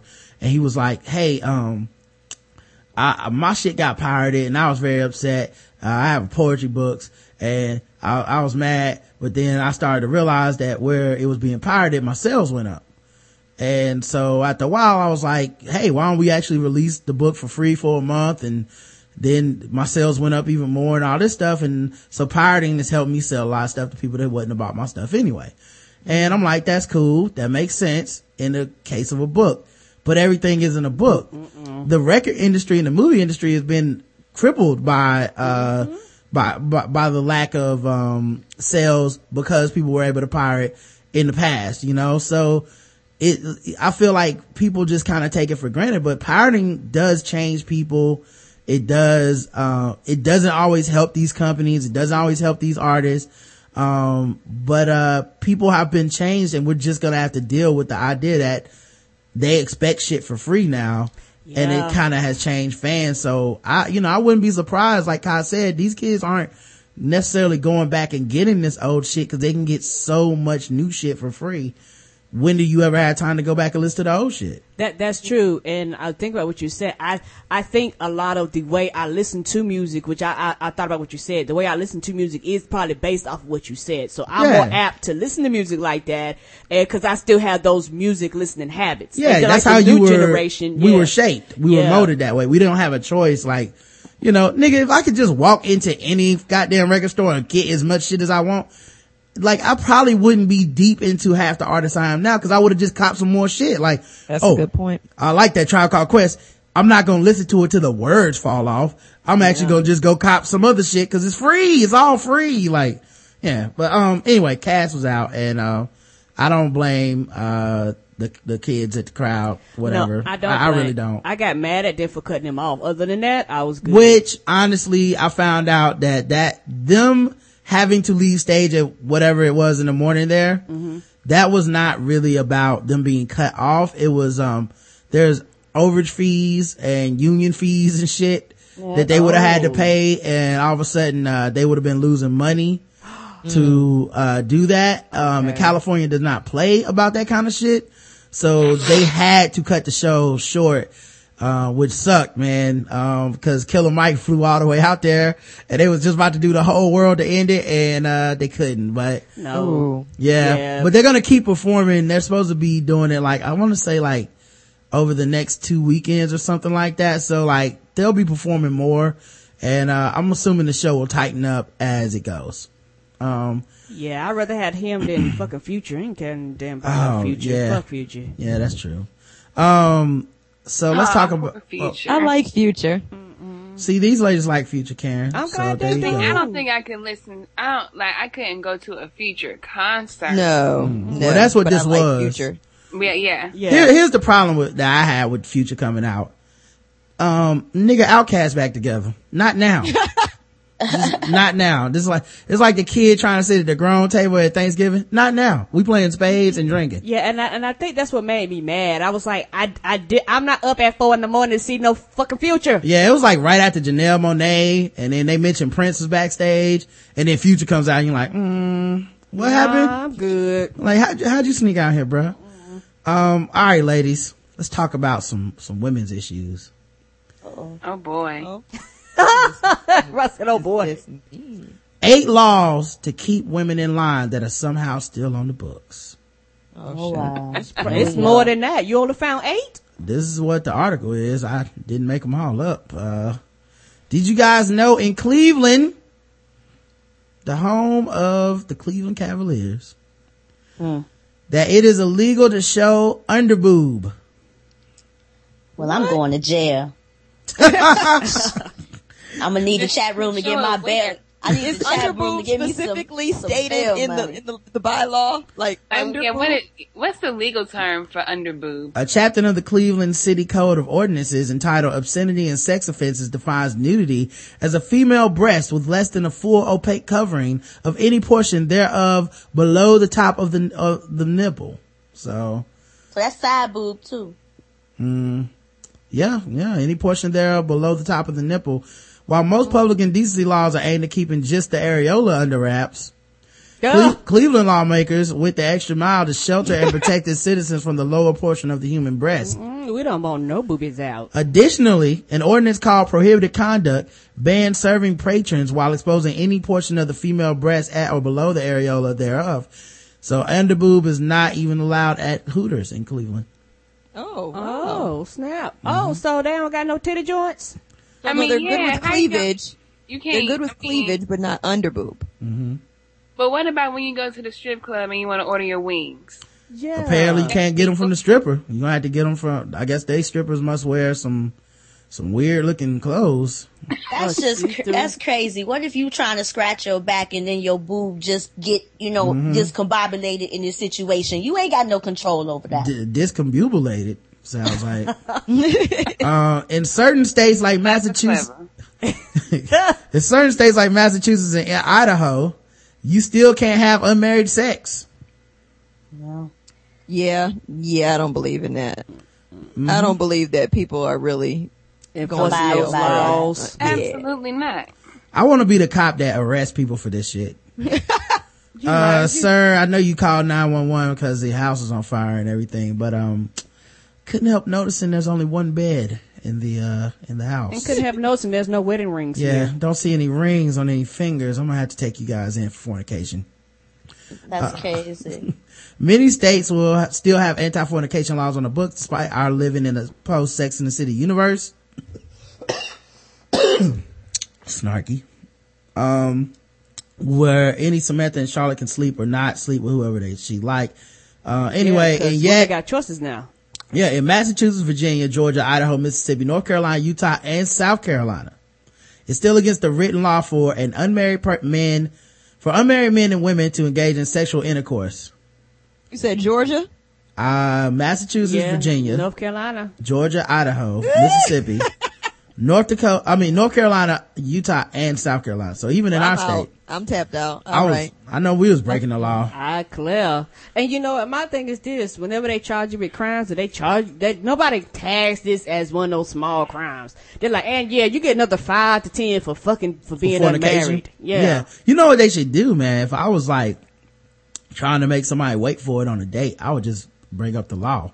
Yeah. Ah, It's like, you know, girl, I'm just trying to get up in there. Uh, well, hold up now, player. You know, that's illegal. That's five to ten. Right. we can go to jail for that. I'm not going to jail for you. Get that on my record. Look it up. Um, But judges you can't have, marry me though, and we can make it happen. yeah, marry me and then it'll be legal. We can do this. Ju- Okay, and that's and that's when it gets creepy, right? Because who the fuck wants to hear that? Uh, Yeah, that's I a mean, turnoff. it's not your fault though, cause it's the law. You see what I'm saying? It's the law. That's, that's a good excuse. It's not like religious. It's the law. Like I, you know, you don't gotta go to church with me, but you're definitely not getting up in this until we, uh, get married. Judges have ruled against the Virginia and Georgia law since 2003's Lawrence versus Texas Supreme Court ruling, which effectively decreed the end of all morals legislation. These statutes would statutes would not stand up in any court today, but even if they aren't enforced, laws are meant to reflect the values and beliefs of the majority, so neglecting to take time to improve codes of conduct isn't doing anyone any favor. Yeah, I, I hate that they won't take some of these off. they uh, need to because it's dumb. In states like Louisiana and Alabama, the sale of sex toys is prohibited. Wow. You know what? Yeah, because even with Adam and Eve, then some some of my fans said I tried to order some Adam and Eve, but my state won't let them send it here. Wow. Um, Georgia and Lu- Louisiana and Alabama have laws that explicitly prohibit the sale of obscene devices defined as any object useful primarily for the stimulation of human genital genital organs. Why are you? In Georgia, couldn't possibly. be, because yeah, that can't be. In Louisiana, offenders may be charged $2,500 and imprisoned for three years. And Oh. the, the Georgia law calls for misdemeanor charge of high and aggravated nature, but down in the heart of Dixie, anyone caught hawking dildos is guilty of a misdemeanor punishable by a $10,000 fine and one year of hard labor. Oh, so you can't have no passion parties? Subsequent offenses are considered a felony. I just keep picturing like the Georgia Underground Dildo Railroad. Exactly. I was like, that's, that is so creepy. You walking uh, down one of the hall, you know, one of the streets, Underground and and you got some shady character saying, psst, psst, psst. "Yo, yo, I got them dildos, Yeah, yo." open up a trench coat with just different dildos. I got them bullets. I got them bullets for you. I, Yeah. got- I got the new one. It works. I got the batteries. Mine Yeah. come with batteries. Hey girl, know, you look like you into some rabbits. You into some rabbits? rabbits. How about some dolphins? I got some Yeah. dolphins for you. You holding in it? You holding in it? I got some any- bees. You know, yeah. this one shakes and turns, girl. You holding this, any eggs? this one glows in the dark. This one rotates and thrusts. Right. Virginia. you know, you uh, can't get this nowhere else. Virginia, a state that is supposedly for lovers, uh, also bans obscene items. And while those aren't plainly, plainly defined, legal observers have decided the description includes vibrators and similar devices. Interestingly, lawmakers in all of these places have chosen to regulate devices primarily used by women, while other sexual facilitators, i.e. Viagra, continue to disrupt television time with the family. Yes. Well, I will say that Viagra is a different, it's medical, okay? It's not necessarily the same. If you want to say the fleshlight, now that is a Yeah, they do have sleeves. Right. Yeah, that is a pretty accurate uh, comparison. And if they're not regulating the fleshlight, then uh, that's fucked up. And and I guess the thing is like, okay, I can't get a dildo, but yet I got to. And for a lot of women, they're like, I got to sit here and watch you prance this man around, talk about a pill to make your dick get hard, but yet I can't go buy a dick. Get out of here. Mm-hmm. And I think for a lot of women, that's like, no, if that's the case, you know, if we're gonna ban it, you know, it's like ban it across the board. I just think the whole thing is dumb. Mm-hmm. And and was I think the thing that's crazy to me is like you don't never see them. I wonder are butt plugs banned? I wonder are like Sounds you say, like it. fleshlights banned or Yeah. Why? Sounds like all that blow is up bad. dolls banned? Probably. Okay. Let me let me just say that I don't even care because I'm tired of all those things. I'm ready for the real shit. Like mm. all of these toys right now. Well, I've exhausted the. I will option. say that uh, they're, the two are not mutually exclusive. You can have No, both. it's not. But what I'm saying is, they have been for me for a while. and Oh, I- I okay. Understood. Understood. I'm not. I'm not knocking you. Everybody got their preferences, and I feel you. Yeah, I like to have a party with both. The more the merrier. In Florida, in Florida, Michigan, and Mississippi, you can't live with your boyfriend. Cohabitation laws in Florida, Michigan, and Mississippi make it technically illegal for an unmarried man and woman to live. Wait a minute. Some of these laws keep saying it's against women, but they against everybody. Yes, they are. What like that last, that last one is against sex. Like, Yes, that is. I can't have a flashlight. You can't have a dildo. This one, we can't live together. The other one was fornication, which is, you know, that's everybody. Yeah, a lot of these rules are just we want to stop people from fucking rules. Yeah. Why y'all so interested in keeping people from fucking? What's so bad about coming? What what happened if your roommates? yeah, maybe if y'all did it more, these laws would not be on the books. Exactly. I would have, I would have voted, but I needed a nap and a sandwich, so I didn't make it. Yeah, they say I'll be dying in three days anyway. Yeah. Lewdly and lasciviously associate and cohabitate with each other is illegal, uh, for unmarried men and women. The punishment for doing so is a misdemeanor charges and guilty parties may be fined and placed in jails. So Um, you can't be a roommate with the opposite sex. Not if you're having sex. Mm-mm. How do they know this? Um, assuming you're both happy. Oh lord. You know what? That's kind of like remember the TV show Three's Company, Mm-hmm. and they had to make it very clear that they that no one was dating. And like for a minute, I think it wasn't. He was acting like he didn't really live there or something like that. I, Kind of like reflects that law. mm, I don't, I don't remember. Honestly, I'm not gonna lie, cause, uh, Oh, I, I didn't get to watch many Threes Company. Um, but, uh, I might need to go back now. I, you know. I wonder our landlord's gonna take the time because I know exactly what you're talking. Like that landlord would just pop around and pop yeah, up and show he would up. just show up. Yeah. Oh yeah. I thought it was cause he was, the landlord was approved. I know it was illegal. Although it might have been now that I, Yeah. now that I know these laws, I didn't know these laws either. Yeah, and I thought the landlord was gay. So Yeah. hey, Um, He always wore that scarf. yes, he he, did. Um, in one California town, you can't wear high heels without a permit. Okay. Oh, so how many? So well, how many inches off the ground?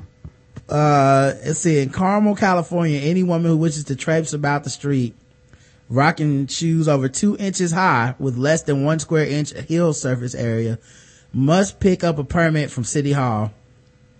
That's a lie. All the damn heels I done seen Who strutting the, fuck is across. wearing, who the fuck is wearing a two inch heel? Yeah, that's low. Well, in Carmel, California, um, I guess, uh, it's a liability issue. Permits are free, uh, but they relieve them from any liability for damages to him or herself, to, uh, to others caused by her failing, her, her or his falling upon the public streets or sidewalks. Get your So it's like together. it'll become a rites of passage for for young adolescent women. It's like now you can go get your heel wearing permit. Right. Exactly. Today you become a woman. right. Uh, in Massachusetts, in But Massachusetts, wait, is the language of the law her or his? yeah, her or him. Mhm. Okay, so they're progressive enough to acknowledge it. That Yeah. might have it. high heels, Yeah, like I said, some but of he these, still need the permit. the person in this article is, I, I think is a little sexist because some of these is not even about women, you know, it's about both, about anybody. Uh, in Massachusetts, you can't advertise birth control through the mail. Uh, new, this, this is news to me. I Oh. didn't know you could advertise birth control through the mail, period. Mhm. Yeah. I didn't even know that. So people just get like Fly, hey, you, Right. stop having all them kids. Yeah, it, the the the thing about it, uh, which I'm glad they changed the laws. Think about it, what we fucked up was like if you would go to the doctor and you would say I want to get on birth control pills, they had to stop companies from purchasing and buying people's names. Or let's say you find out you're pregnant, they had to stop companies from buying and purchasing people's names because doctors would would put it out there and people would get this information and all of a sudden yo. Uh, mailbox would be flooded with, "Hey, you're pregnant. Hey, you like want some birth control pills? Wow. Here's several kinds." And what happened was that uh, husbands and wives would fall out. People find people would cheat. And they got sued because it was like, okay, I'm pregnant, but I might not want my spice, my spouse to know. I might want to get an abortion without their consent. You know, all kinds of shit. You just can't be flooding people mailbox with foolishness like that. Um, so yeah, you could be fined up to a thousand dollars or sent to prison for three years. And melon is Any cheaper. form of birth control, by the way, including condoms. Oh my! Yeah, not just, uh, the pill. So they make you go to the store, and I'm not even gonna lie, it is convenient as shit to have that shit sent to your house monthly. No, no, no. You can't advertise. Oh, advertise. Birth control. Not, you can get it mailed or whatever, but you can't advertise it. oh, so they don't got no Trojan commercials on the TVs there. They just take it out. There's a black during that time. Yep. It's just through the mail, right? Yeah, just through the mail, Karen. Okay. Just through the mail. Karen is like, I'm not listening to none of this. like, fuck, fuck, fuck what you actually just said. You said birth control. I have a, a lot of thoughts. She's like, Yes, I stand in protest against all shit today. Right. Yes, I'm like, no, no, don't take it away, honey, no. As per North Carolina's definition of rape, you can't change your mind about giving consent. Ah, In 1979, Oh, Yep. In 1979, the North Carolina Supreme Court ruling decreed that sex must be consensual, but that consent could not be withdrawn during a single act of intercourse. That is to say, rape isn't rape in the state of North Carolina if a lady says yes, then no after the act has begun. Hmm. hell no. That's like, nah, no take backs. Right. No take backs. Don't be I a, started. Mm-mm. don't be an Indian giver. This ruling allowed the state district attorney's office to dismiss a case as recently as 2010 when a teen girl accused Charlotte high schooler Oswaldo Sambo of rape. Since the girl initially gave consent before asking Sambo to stop, no rape has occurred, the office stated. Critics, meanwhile, have called for this sorely needed change to state law, changes to state law, so. Yes, cause just because we started, at, if at any time I say no, that that's this is the end of the penis vagina transaction. Yeah. I don't know how you even, That's the, that's the most troubling law so far. Yeah, and also, but the thing is, like, I don't know how people prove that. Yes. You know what I mean? Like, I don't even know why that needs to be a law because I don't even know how you prove or disprove that.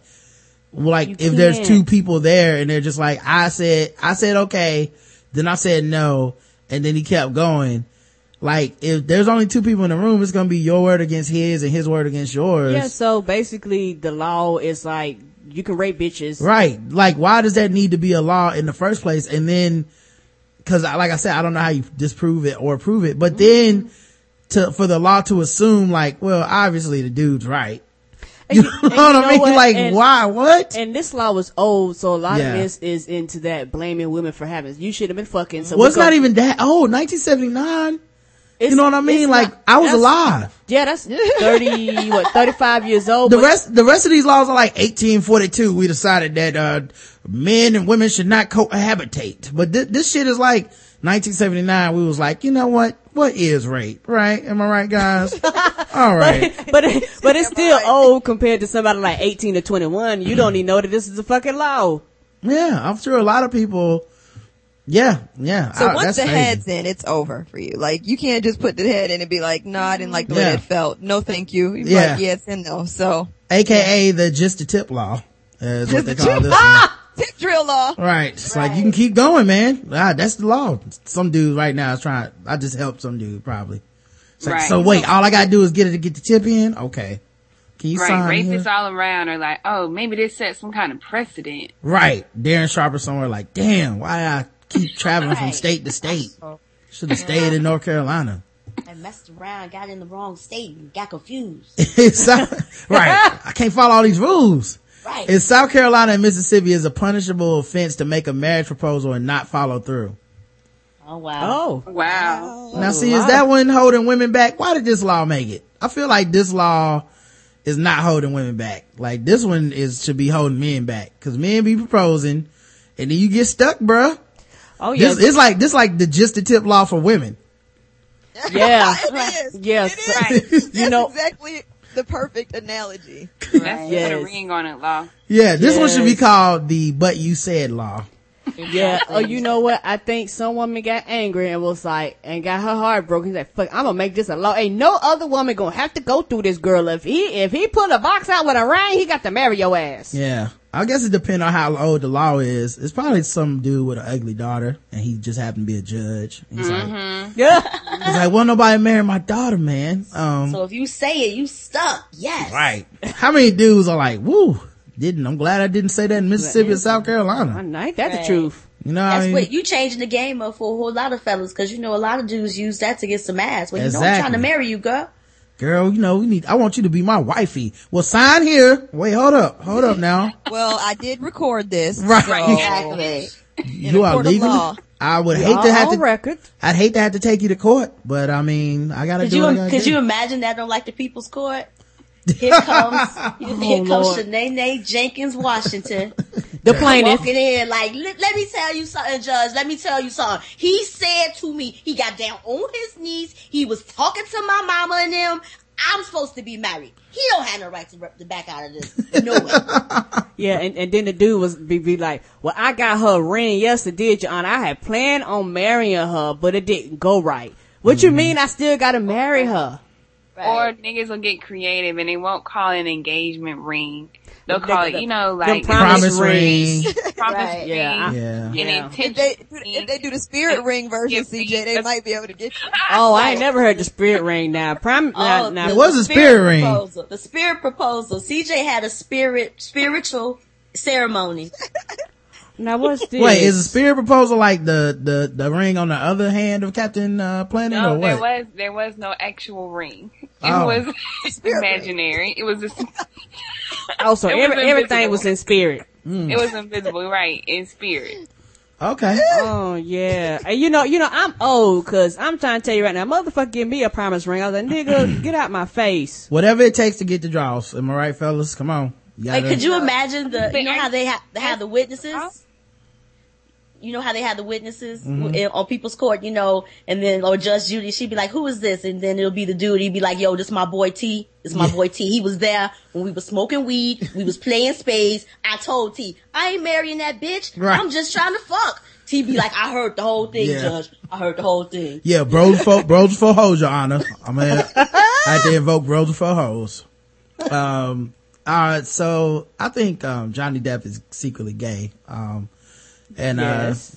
uh, uh, I've been thinking this for a while, but he's married to, I mean, well, not married, but, uh, dating or something with, uh, Amber Heard, who's a really hot model, actress, chick, um, about, you know, maybe a quarter his age or something. But he just give off that gay vibe to me. Nothing wrong with that. But, um, like I thought this was kind of a beard move when he got with her. And then I read this article where he said he is so romantic. He wakes her up in the middle of the night singing silly songs. And some about this just feels like he trying too hard, man. Like nobody does that. No, not if you want to live. Yeah, like I'm trying what- to tell you. What woman you know, you could wake up in the middle of the night with a silly song that you made up, talking about it's cause I'm romantic and not get cussed out. Maybe once. Maybe one time. One time, yeah, one time. oh, that was cute. Don't you try that no more. Right. But that was really cute and sweet. It'll, she'll, like, she'll placate you that night, like, oh, that's sweet. And then in the morning, you're gonna get a talk. Be like, "Yo, babe, we gotta talk about this." You know I gotta go to work in the morning. And, Yeah. uh, what you did last night, while it was sweet, don't you ever, ever, never, ever, ever, never, ever. Wake me up for no more foolishness un- unless it's an emergency. Yeah, he said, Like, well, it might depend on what type of song he's singing. I mean, if you, I'm sleeping and you all in my ear talking about the itsy bitsy spider climb up the, like then that's gonna kinda get you scary. punched in the face right there. But like if you, if you like roll up on me and you start singing the whisper song, you know, let me tell you something, mama, let me do this. I mean like, oh shit, there you see my dick. Oh yeah. Oh, you know what I mean? uh, it says here, uh, he- he gushed about how romantic he is in real life, admitting he's romantic enough not to be afraid to wake up a loved one in the middle of the night with a silly song like something really, really bad. He also reminisced about kissing Jimmy Kimmel on the Funny Man show Monday night. I lose control when I'm around him. Jimmy, there's something about him. So. Oh, no man swoons. Oh, uh, little crush. yeah. Aw. Um, so yeah, man, I'm Yeah. just saying. And and you know what? I, I agree. Now it's a difference between what song you hit me with. Would would probably depend on how I respond. You know, you hit me with the nursery rhymes, we're gonna have some issues. Pharrell is in the news. Uh oh. That's because he's happy. Uh, yes, he is. Have y'all seen that picture of the Good Morning America crowd with, uh, where everybody's supposed to be like, Pharrell's coming, and everybody has on shirts that are like happy and signs like happy. And hats. And one dude has the hat, happy hat on and he's not smiling at all. it looks like he just threatened to kill some, I'm gonna put it in the chat, but it looks like he just like literally a couple seconds ago was like, I will kill every nigga in here. And then, and then they just like snapped the picture. He was like, why did y'all take my picture? You know, I got warrants. Um, let me find the picture on our website, but, um, so Pharrell got in, you know, famously in trouble with, uh, some black women because the cover of his girl, um, uh, um, what do you call that? Album? And that album was the bomb. I love that album. yeah, the cover of it, uh, people s- accused him of like, uh, not, first it was he didn't have any black women on it, um, which, uh, turned out to not be true. uh, that's, that's the picture, by the way, in the chat, guys. Um, which turned out to, He is not happy at all. like everybody is geeked up and that dude in the middle is looking like, bitch, where's my money? And his hat just says big ass happy. His Yeah. face is like, I am not pleased. not. Yeah. That dude, like, he just found out the kid wasn't his. Right. he got that text Yeah. and looked up. His ass should say muy more. He's mad. Right. it's like, why she dragged me out here? Um, so yeah, uh, anyway, so, you know, he had the, the big kind of uproar online where people were like, kind of like, you know, hey, where, why isn't there, uh, you know, why isn't a black woman, first of all, why isn't there a black woman? Then it turns out, well, why isn't the black woman more prominent? She's in the back.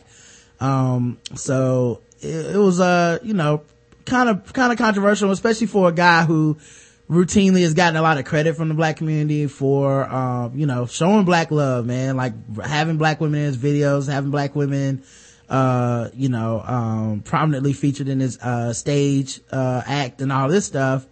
Um, it was just kind of odd to see people kind of turn on him, uh, so quickly. Um, uh, but he, so he didn't really say much and then finally he wrote, uh, I guess he, he, uh, he wrote something about, um, you know, about the whole situation. He says, uh, let's see, there were people who criticized you for not including more black women on the cover of Girl. How do you feel about that? And he said, do you want me to be honest with you? It's insecurity. If you love who you are, and I'm not saying that there's not a plight out there for people who have different skin colors, because Mexicans go through just as much discrimination, if not more discrimination than black people do in this country, right? That's why I wrote Marilyn Monroe, man. That's what, that which makes you different is what makes you special. You don't gotta be waif, white, and thin to be beautiful. You can be anything that you want to be. And that, and what I chose to do is put my friends on the cover. The girl that was closest to me is black, but they didn't know that, so they jumped the gun. It wasn't all black women. There were a lot of black women there that were really angry at some of those girls, at some of those girls, but some of those girls are the ones that instantly get mad when you don't see somebody that's dark. And it's like, yo, you don't need nobody to represent you. You represent you. You represent the best version of who you could be. You go out there and change the world because I'm black and I wouldn't trade my skin color for nothing. I'm a black man. I'm happy to be black. And anybody that is not happy to be black will point around and ask for that type, kind of sympathy. But the thing is, let's not ask nobody for no more sympathy. let's get together ourselves and support ourselves.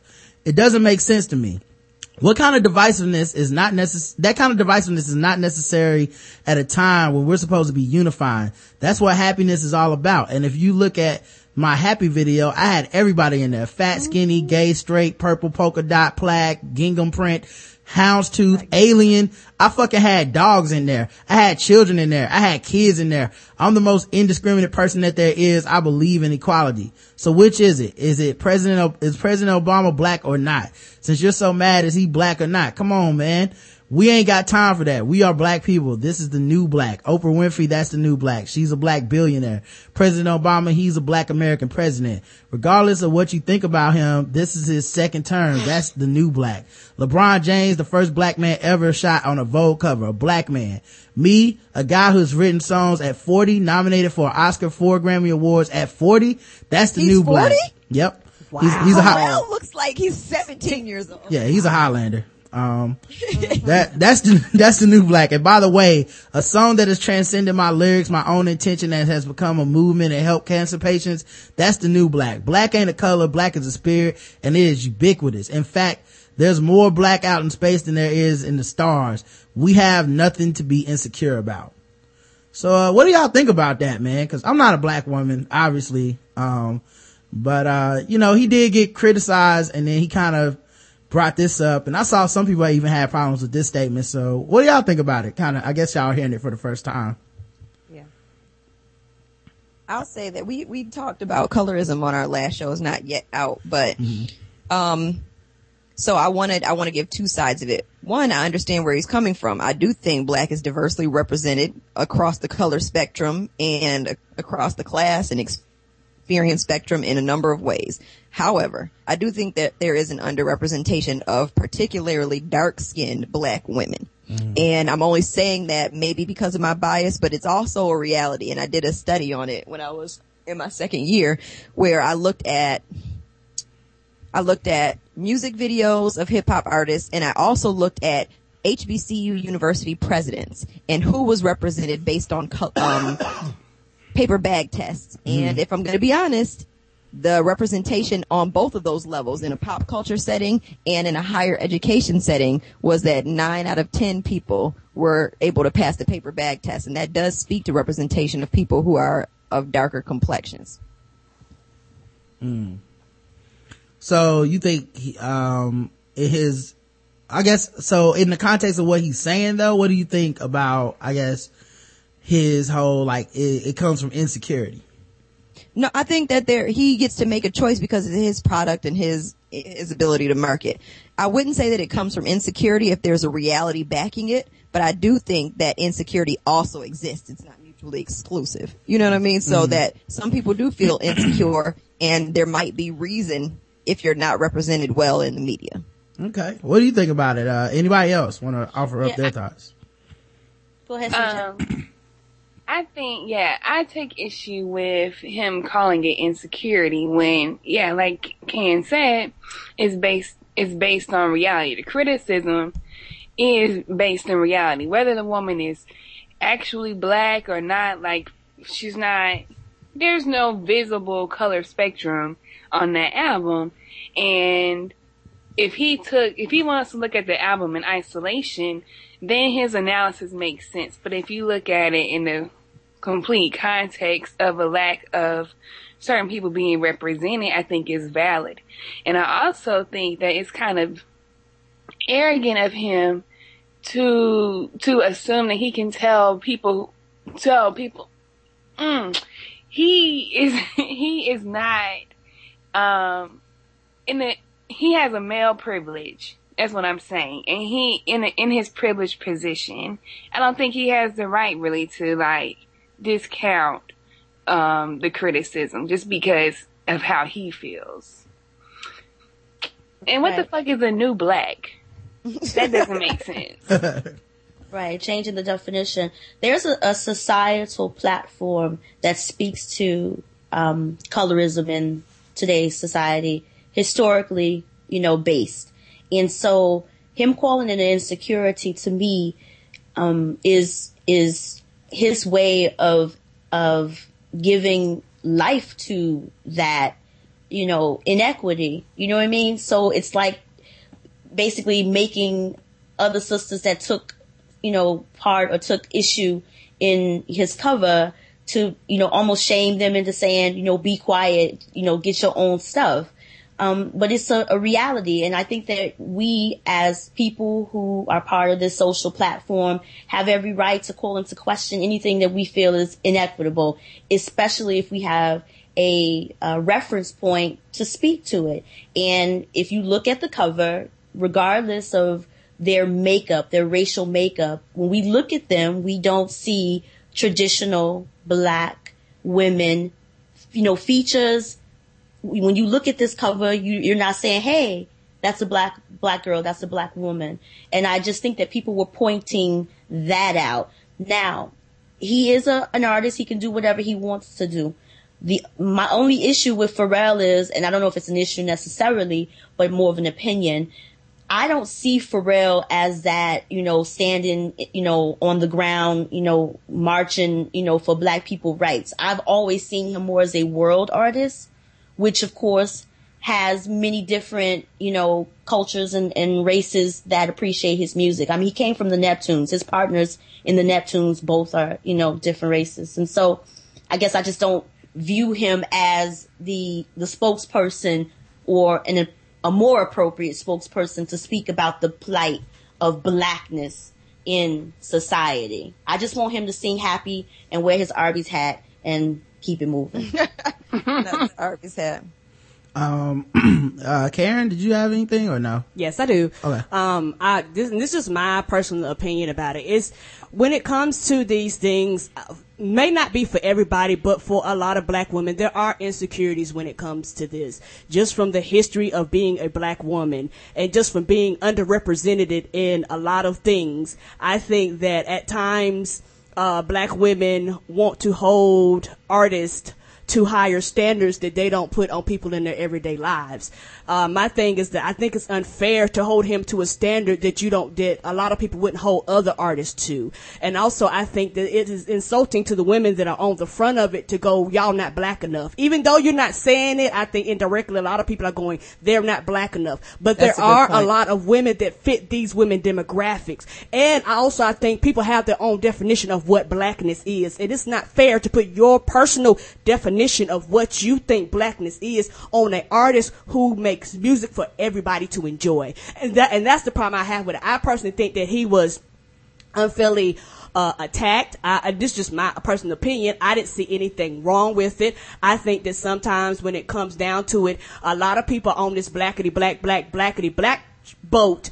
That they don't that they don't want to see anything outside of that and i think that's unfair. You have to open up your mind and also i think it's unfair to me too uh when people are asked a question and and it's and when people ask a question and it's about the opposite sex, you have a lot of people that immediately jump on where you have a penis and you don't understand, and that makes men not want to speak out that will have valid opinions and will have and, and will actually support what you do, but because a lot of women are quick to shut men down because they don't want to hear anything from a different perspective, just because he's male does not mean he doesn't have sympathy and empathy, and does not mean he does not understand. I think a lot of people were just pissed because when they initially seen the picture, they just thought it was three white women. And a lot of people didn't do the research. They didn't hunt. This man is actually married to a black woman. Not one time has he made a song to insult black women. He hasn't called anybody bitches or hoes or sluts or any of this. So, and, Well, there was um, blurred lines.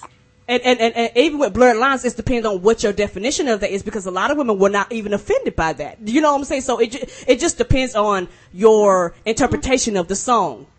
Like, like honestly, it really does because for some women, that's their jam, they party to it, and it's no problem with it. But for some women, they feel completely offended. So that's why I say a lot of times when it comes to this, people put their own personal beliefs and opinions, and they want to throw it at one particular person. When a lot of times the issues that people have are valid, but it's bigger than Pharrell to me. Um, did I, anybody see your- not get I feel speak? I feel like I get your point as far as him saying, not him saying, people saying that their assumption that these women weren't black and suggesting that well the women weren't black enough. I can get I can understand where you're coming from on that.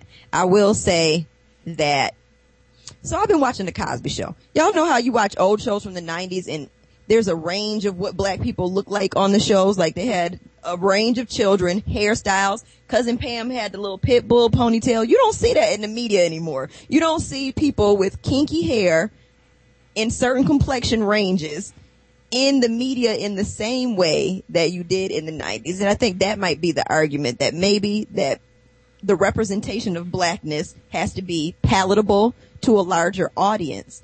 And sometimes that can feel insulting. I think he has the right and the privilege to do it however he wants. But I also think we have the right and the privilege. And I didn't care either way, honestly. I'm just arguing this for argument's Yeah. sake. Mm-hmm. But I mm-hmm. think that the, that we have the right and the privilege to also say, you know, I wish you'd represented me, Pharrell, because I support your music. And, and and my thing is this: I, I I- don't have a problem with people being mad. I don't have a problem with people being upset.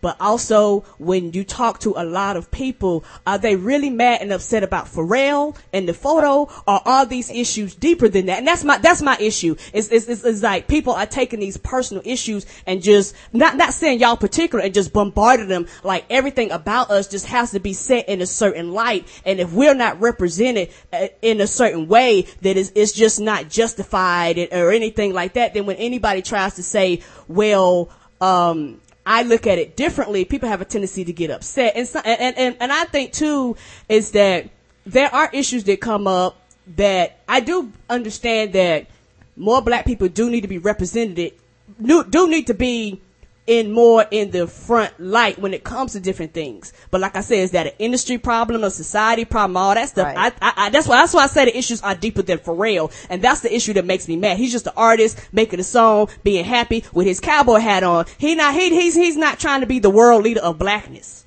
Right? Yeah. I Right. like personally, man, I think um a lot of this has to do with people's um valuation of the word insecure and insecurity. Uh, I think if people didn't put such a negative connotation with the word itself and see it as like an insult and just looked at it as a straight dictionary definition of what it is, he's absolutely right. We as, and like I, I've said it before, we talked about kids, like, and, and how you raise black kids. We do have an insecurity. The question is, is it du- justified or not? I think it's justified, but we are insecure. You know what I mean? Where it's like, we're always going to look at things twice. Like, what about the racial representation of this thing? What about the colorism of this thing? What about, like, I don't think that it's invalid to look at something from that light, but I, at the same time, I think it can hold people back. And I think it can make us see hurt a lot of places where we really should not, like, where it doesn't benefit us mentally to, to be hurt that way. And it's almost like we hurt ourselves. It's like, like to look at that cover and go, only a dark skinned black woman would be acceptable to, to, to make this, to, for him to have on this album cover to fix this quote unquote. It, like that says more about the person looking at the cover than the person who made the cover. Cause he, you know, he even said like, I just picked my friends. I remember, this reminds me a lot of when Boyce Watkins went in on Tyler the Creator for his commercial about Felicia the Goat, who was a criminal. And, um, it, and part of that commercial, uh, there was a lineup and it was a bunch of Tyler the Creator's friends who happened to mostly be black and they're dressed like pirates, cops, you know, basketball players, and it's like a gag, like, oh, look, none of these people are a goat. And obviously, you know, the police went and found just a lineup of black men and was like, "Did- one of these guys got to be the criminal, you know? And Boyce Watkins went in on him. Like, how dare you represent the black man as this and, you know, we're making it seem like we're all criminals and all this shit. Missing the entire point a young black man got a three commercial deal with mountain dew um that was a national campaign hired his friends to be in it and made you know what i mean? Like he like to for tyler creator it was never how can i make black people look bad? And i don't think he did but it was just because Boyce Watkins is racially insecure about the representation of black people and has to be a certain light all the time. I think he took it personal like, oh, this make us, this making us look bad. And to me, I'm like, this is making us look good. We have an actual voice. Like we, someone is given a platform and they're not just, uh, you know, they're not, they're not just shaming or being stereotypical. Like he actually made a, a, a salient point too in there. Um, but I feel like we, we bring so much to the table that it's, it's almost like, um, a Rorschach, uh, a, I hope that's how you pronounce it, Rorschach. Um, like, it's like when you The- look the- at something and then The you, test, the ink blot test. yeah, Yes. the ink blot test. Like you look at that ink blot and it, and that, and what you think about the ink blot says a lot about you sometimes. And I think with the Pharrell thing, that's what happened because I remember when it first started, they said all the women were white. I re- and I remember that because people went in on that for a minute and then it came back like, actually that, that's not true.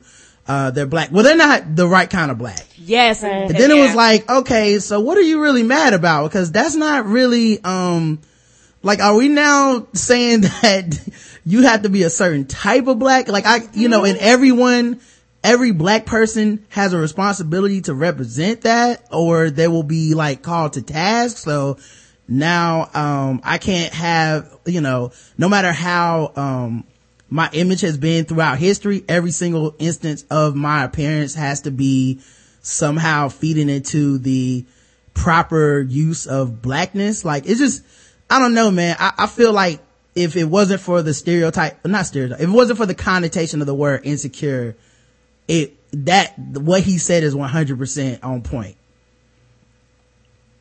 And I think that's what I was saying. I said it can be both. You know what I mean? It's not, it could be both insecurity and the fact that black women are not well represented in the media. I mean, it Yeah. could, it could be just both. Yeah, I think it's insecurity, but it comes from a valid place. Like, you know, Yes, it's it like how, it's like how people feel about affirmative action or something, right? Like, affirmative action might be the reason I quote unquote got my job to some people. But, uh, while I got my job and I'm happy for it, there's a little insecurity because it's like, I hope I'm not just here because y'all need a black person. I hope y'all understand I'm competent at my job. I'm good at it. I'm better than some of y'all motherfuckers. Don't come around here just acting like I'm just the black guy who you guys needed to hire so you would, you know, do whatever. So now this insecurity is seeped within me, even though I haven't really done anything to exacerbate it. Um, and I haven't really done anything to deserve to be insecure about it, but it's just one of those things where it is society. And, you know, I think because he's the artist and he's kind of defending himself, um, there was just, people aren't going to take it well. A lot of people didn't like the part he said about the Mexican shit where he's like, they got it just as bad as us. Uh, cause you know, black people can't never be like, But that's true. The laws they passing, come on now. Yeah, but you know, black people ain't never gonna be like so and so got it worse ever. Like that ain't. Ever, Come on. As soon as I- he I brought that up, he lost. I, I guess like wh- what I said when I started my little um, response was just the the identification with the word insecure. I definitely feel that we as Black people we are just really more sensitive to racial issues because of our history, and there are things that you know we are just going to feel a certain kind of way. I have a, a person in my life who continues to always say, "Kai, why is it always about race with you?" And I said because it's always going to be about race with me because when I look and I see myself as being a person of equal value, pay taxes and do all the things that I'm supposed to do as a law abiding citizen.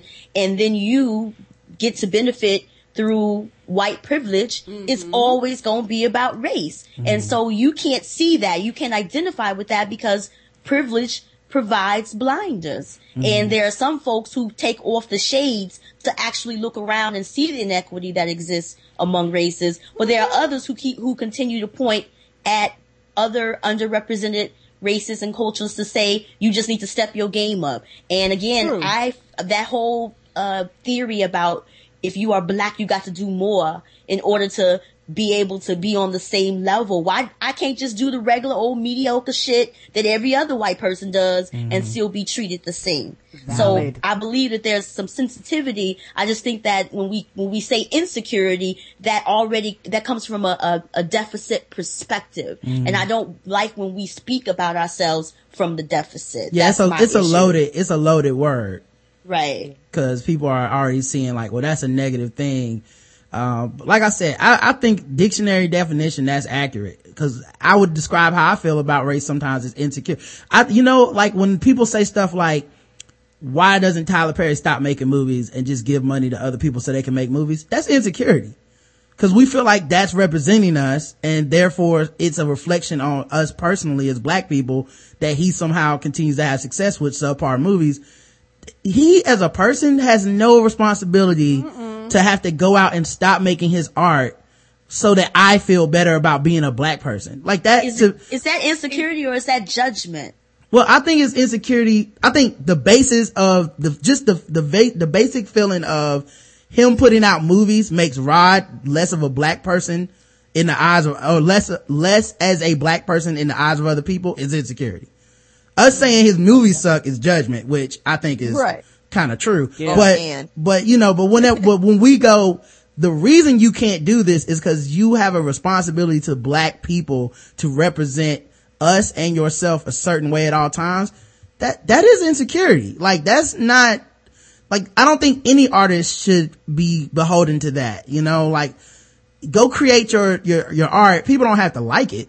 You know what I mean? Let's keep I that think real. this is this is my point because mm-hmm. I, while I feel where you're coming from, and like I, I want to reiterate that for me, when I saw it, it didn't bother me. I didn't think twice about it, but I also think that it speaks to something psychological that most artists don't mm-hmm. represent black people diversely. What does mm-hmm. that suggest? It's either that the system is paying them or marketing them in a way that makes it possible for them to only promote a certain type of blackness as beautiful or, you know, it, mm-hmm. it speaks to something going on with them personally where they only see a certain type of blackness as worth, cover worthy. So mm-hmm. I'm, I think it's both and. I think that for me it doesn't matter cause every day I wake up and feel like I enjoy who I am and I feel beautiful and I feel like a loving person. But at the end of the day, I don't know how that person feels about black people and about himself or herself. And Well, it could isn't it- represented in their art. Well, isn't it also taking his cover kind of out of the context of his life at that point though? Cause No, I'm saying If it- it nothing could else- be. I don't know if it is, you know. yeah, I mean, well, uh, as, as, as a, a person that's, you know, casual fan of Pharrell, he has always held black women up as beautiful. Like, it's not like, it's not like, um, he's going out of his way to be like, um, like no offense, but say a Kanye West or, uh, well, well until recently Jay-Z, where, you know, you will have like videos and it's like, let's go get the skinniest white models we can find to be like, look, this is when you made it in life. You driving this kind of car, you got this kind of chick in the, in the car with you, blah, blah, blah. Like, Pharrell has, you know, uh, throughout his career kind of reached out to be like, you know, and let's get some sisters in here. You know, let's get some sisters in my video. Let's, so it's, I, I, it's like people saw the cover and they was like, fuck anything else you ever did. Mm-hmm. You are a problem now. Yeah, and and and Well, go ahead. I think, okay, one, I think it's, it's possible to criticize like this particular album choice if this how you, if, if this how you feel about it without negating everything that Pharrell has done, mm-hmm. you know? And, um, also, I, I kind of disagree with you, Rod. Um, I think to a, to a certain extent, individual artists do have, um, some like social responsibility because, because the art or the work that you produce, you know, like, it's not, it's not just for you and people do, um, consume it and then often do project what, what's, what's, you know, they projected on the other people. So Tyler Perry's films, like this, this, aside from the fact that they tend to suck, like they perpetuate these stereotypes that people do internalize, whether, whether they should or should not. People do internalize it and they do project it onto other people. And so, you know, Pharrell, like other hip hop artists, like they create standards of beauty and they create um, perceptions of people. And so, if the way I move in the world as a black woman is impacted and affected, regardless of how I feel about myself, by the images that are produced in the media and in the in your art, then you do kind of have some responsibility to, you know, to, you know, to be truthful in it or at least be accountable to the criticism. I think I could, I could dig Pharrell's response if he even acknowledged how in the grand scope, in the grand scheme of things, this one album cover looks like the long line of like exclusion of certain women. But, you know, his choice is his choice. Mm-hmm. I don't know. Well, he says you can be anything you want to be. And that's why I chose to put my friends on cover. He also said you, you don't, he said that which makes you beautiful is what makes you special. You don't gotta be waif, white, and thin to be beautiful. So, um, you That's know, true. I think he did address that, but I, I will just say, um, we philosophically just disagree about responsibility to the audience. Yeah. Like, I, I'll never, I that's what that. yeah, I'll Yeah. never, I'll never capitulate to that. Like, No. as an artist, what you do is for yourself. And if you don't represent what you believe, if you don't represent yourself to the highest quality that you can, then your art is bullshit. And you, if you are only doing it to appease an audience, I don't give a fuck about your art. You know what I mean? If like, that's what you want to do is I like, cause anybody can just try to necessarily please. like, tease an audience, but like if that were the case, then and and you may feel this way, then like blackface and like minstrelsy is Mm-hmm. okay.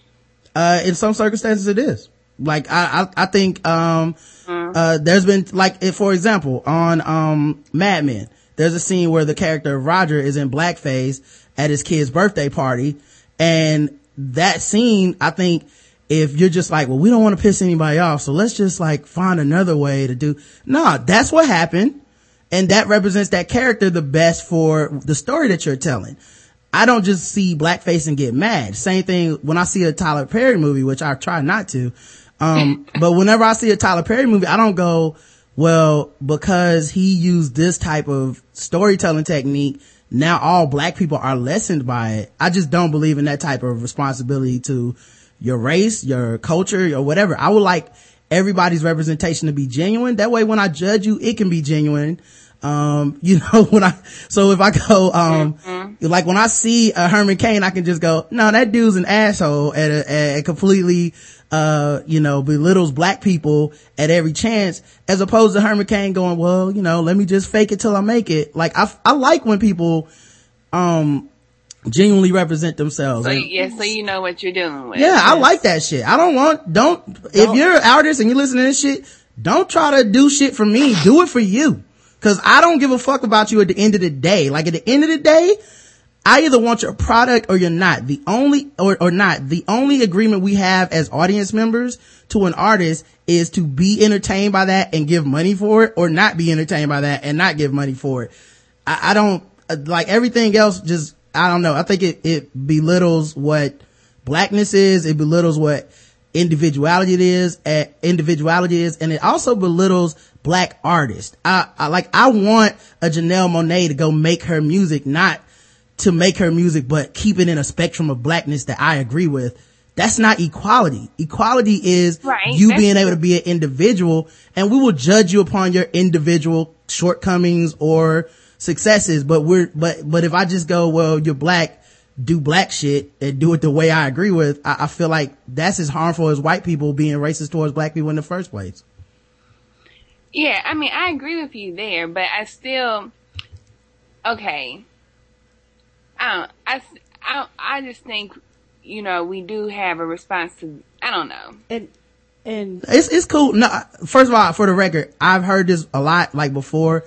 I know, I just don't, I just don't agree with it. It's, it's not, you know, I, Yeah. I don't think we're gonna agree. I, I really think people just see this two different ways. Yes. Yeah. I've had this conversation with so many people where I'm just like, to me, that's not equality if, um, Pharrell, uh, has to have a certain hue of black person on this cover or else he's not, you know, representing black people enough. Or, it, and it, this is the same way as, um, it's not equality if, um, yeah, uh, uh, white people judge him for not having enough white people on the cover. Like to me, it's not, that's not equality as a, as a, no, tr- as an artist, I, I you don't, know. I don't think he has to have any. I'm saying, I, I, so I think my issue is with the word insecurity. Mm-hmm. I mean, I don't. The, al- he can have whatever on his album cover.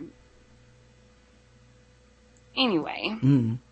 Okay, I feel you. I hear you. I think, And- I also- think insecurity is a loaded word and yeah, Yeah. and, and I- once you say that word, people already have a negative connotation. It didn't matter. Yeah. I don't know what word is better because I really do think it is exactly the word that fits this dictionary definition. I, I was talking to Elon James on Twitter yesterday and I asked him, uh, I was like, uh, you either being obtuse or ignorant about this thing. And he was like, well, that's an insult. And I was like, I literally different de- definition of this is what I think you're being. Not, I want to say this so we can fight. I I'm not gonna call you out your name. I'm not cursing you. I'm not dis, you know, I'm not trying to diss you. These, I'm asking you, are you doing this or are you doing that?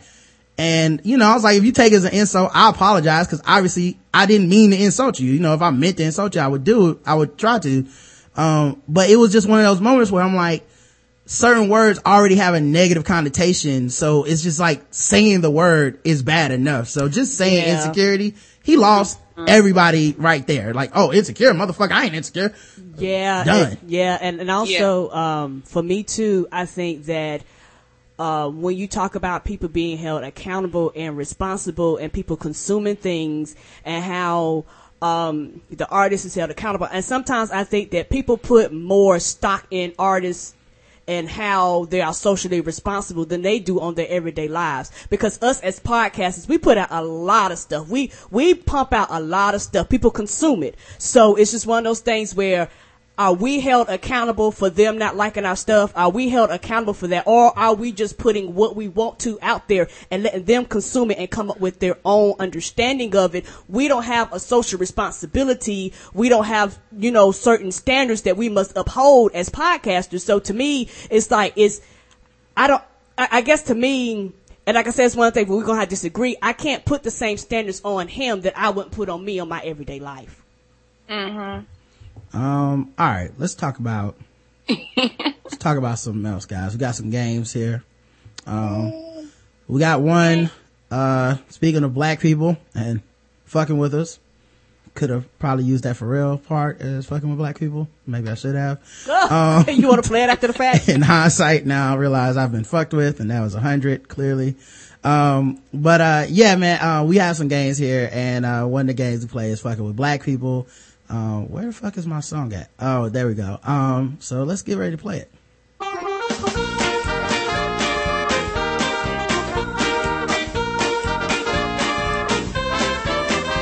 We're just fucking with them black people. We're just fucking with them blacks. We're just fucking with, fucking with black people. That's right, guys. We're fucking with black people here.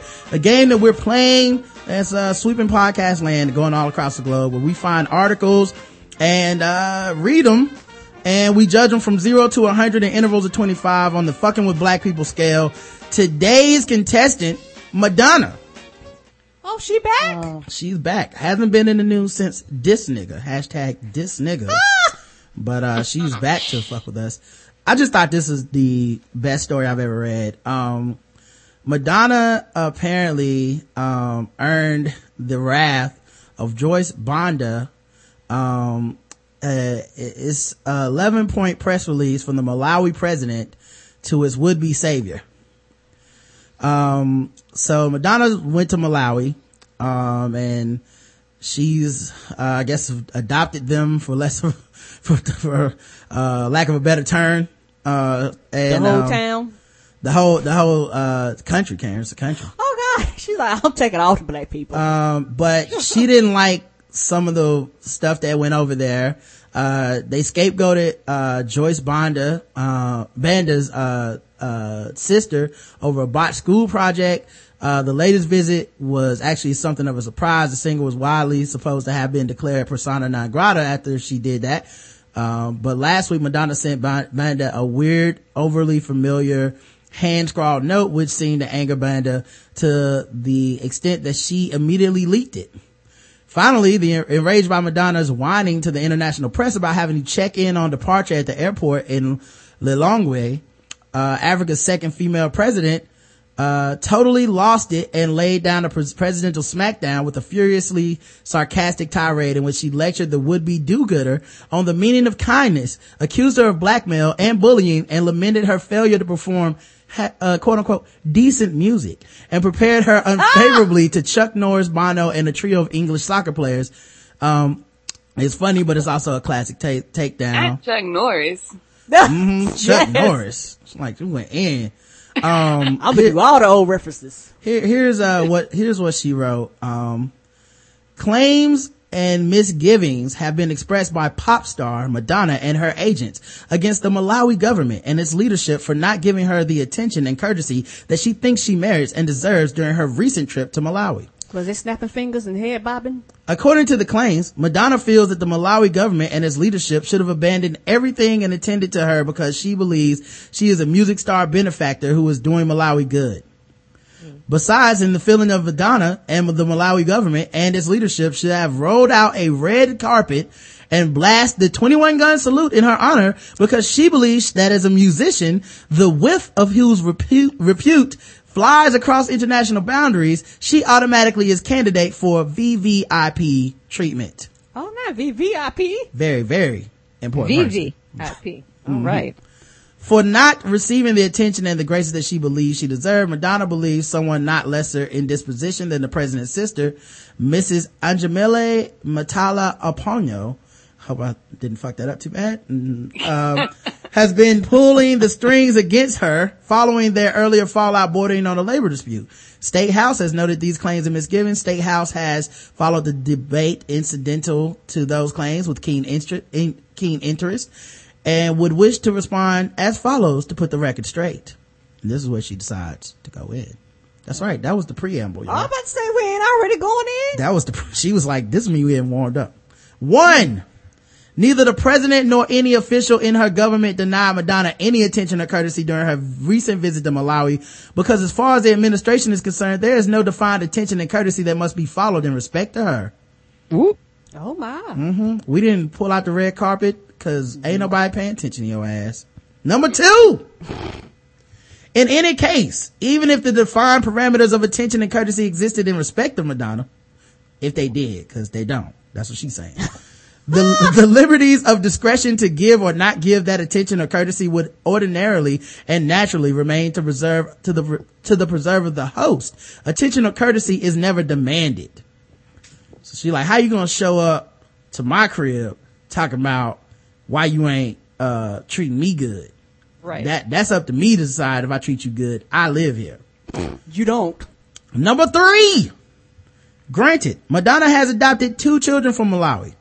According to the record, this gesture was humanitarian and of her accord. It, therefore, comes across as strange and depressing that for a humanitarian act prompted only by her, Madonna wants Malawi to be forever chained to the obligation of gratitude. Kindness, as far as ordinary uh, meaning is concerned, is free and anonymous. It is, it, if it can't be free and silent, it is not kindness. It is something else. Blackmail is the closest it becomes. Oh my. Yeah. So just cause you adopted these kids don't mean we owe you nothing, nigga. We ain't asked you to come over here and adopt these You kids. sure didn't. You came on your own accord. Now you need the red carpet. Number four. Granted, Madonna is a famed and international musician, but that does not impose an injunction of obligation on any government under whose territory Madonna finds herself, including Malawi. To give her state treatment, uh, as stated earlier in this statement, such treatment, even if she deserves it, is discretionary, discretionary and not obligated, uh, not obligatory. so just cause you got make music and shit, that don't mean nothing to us. Pretty much. We don't even listen to those shit. I'm like, do you, have you heard Malawi radio? We don't play that shit. Yeah, you ain't on it. Number five. It should be put on record that Madonna did not come to Malawi at the invitation of the president nor her government. In other words, she was neither the guest of the president nor of her government. You came on your own accord. Nobody asked you to come. You ain't even gonna call first. Number six. For all that is known, she came to Malawi like any other visitor that feels like coming to Malawi. Sorry. Damn. Right, spent your yo, own money to get going here. to Malawi. Let's get it. Number six is she didn't even call first. That's really what that is. she didn't even call first. Such visitors don't have to meet with the president and are never amenable to state attention or graces. Number seven, if the argument is that because she is an internationally renowned star and therefore Madonna believes she deserves to be treated differently from other visiting foreigners, it is worth making her aware that Malawi has hosted many international stars, including Chuck Norris, Bono, David James, Rio Ferdinand, and Gary Neville, who have never demanded state attention or decorum despite, uh, or decorum despite their equally dazzling stature.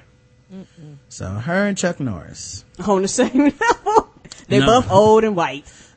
right. Look at your They arms. look, they do kind of look alike. They, they do. I agree. Number eight, among the many things that Madonna needs to learn as a matter of urgency is the decency of telling the truth. Oh Lord. She called her a liar. She done called her a liar. Oh, did she stab her too? Listen, stab? I want this woman to be in charge of cursing everybody out. Cause Yes. she, I mean, I, I know she would never work for me because she the president, but like, can I work for her and just like pick some of her game up. Her language, man. I'm gonna save So this sassy. memo. Next time somebody talks shit about me, I'm gonna be like, well, maybe if you Number had the one. urgency and the decency of telling the truth, we wouldn't be here right now. For her to tell the whole world that she is building schools in Malawi when she has not actually only contributed to the construction of classrooms is not compatible with manners of someone who thinks she deserves to be revered for straight state grandeur. The mm. difference between a school and a classroom should be the most obvious thing for a person demanding state courtesy to decipher. Oh, she was like, you ain't spend no billions, you spent hundreds of thousands. Yeah, like you, uh, you might have put some money on some of these classrooms, but you ain't built no damn schools. She's talking about put a couple classrooms. You got bought some seats. You bought some books, some Yeah. pencils and papers. Number nine. For her to accuse Mrs. Aponyo for indiscretions that have clearly arisen from her personal frustration that her ego has not been massaged by the state is uncouth and speaks volumes of a musician who desperately thinks she must generate recognition by bullying state officials instead of playing decent music on the stage. So, Whoa. did, Pro- Decent music. did Professor LCH write this shit? I think she did. I feel this sound- like- this sound like her language. Right. This, I feel like I'm reading one of her emails. Number 10. By the way, how many points y'all think she came up with that didn't make it? right. Like I want to see points 12 right. through like 15 that were like, number 12, bitch please.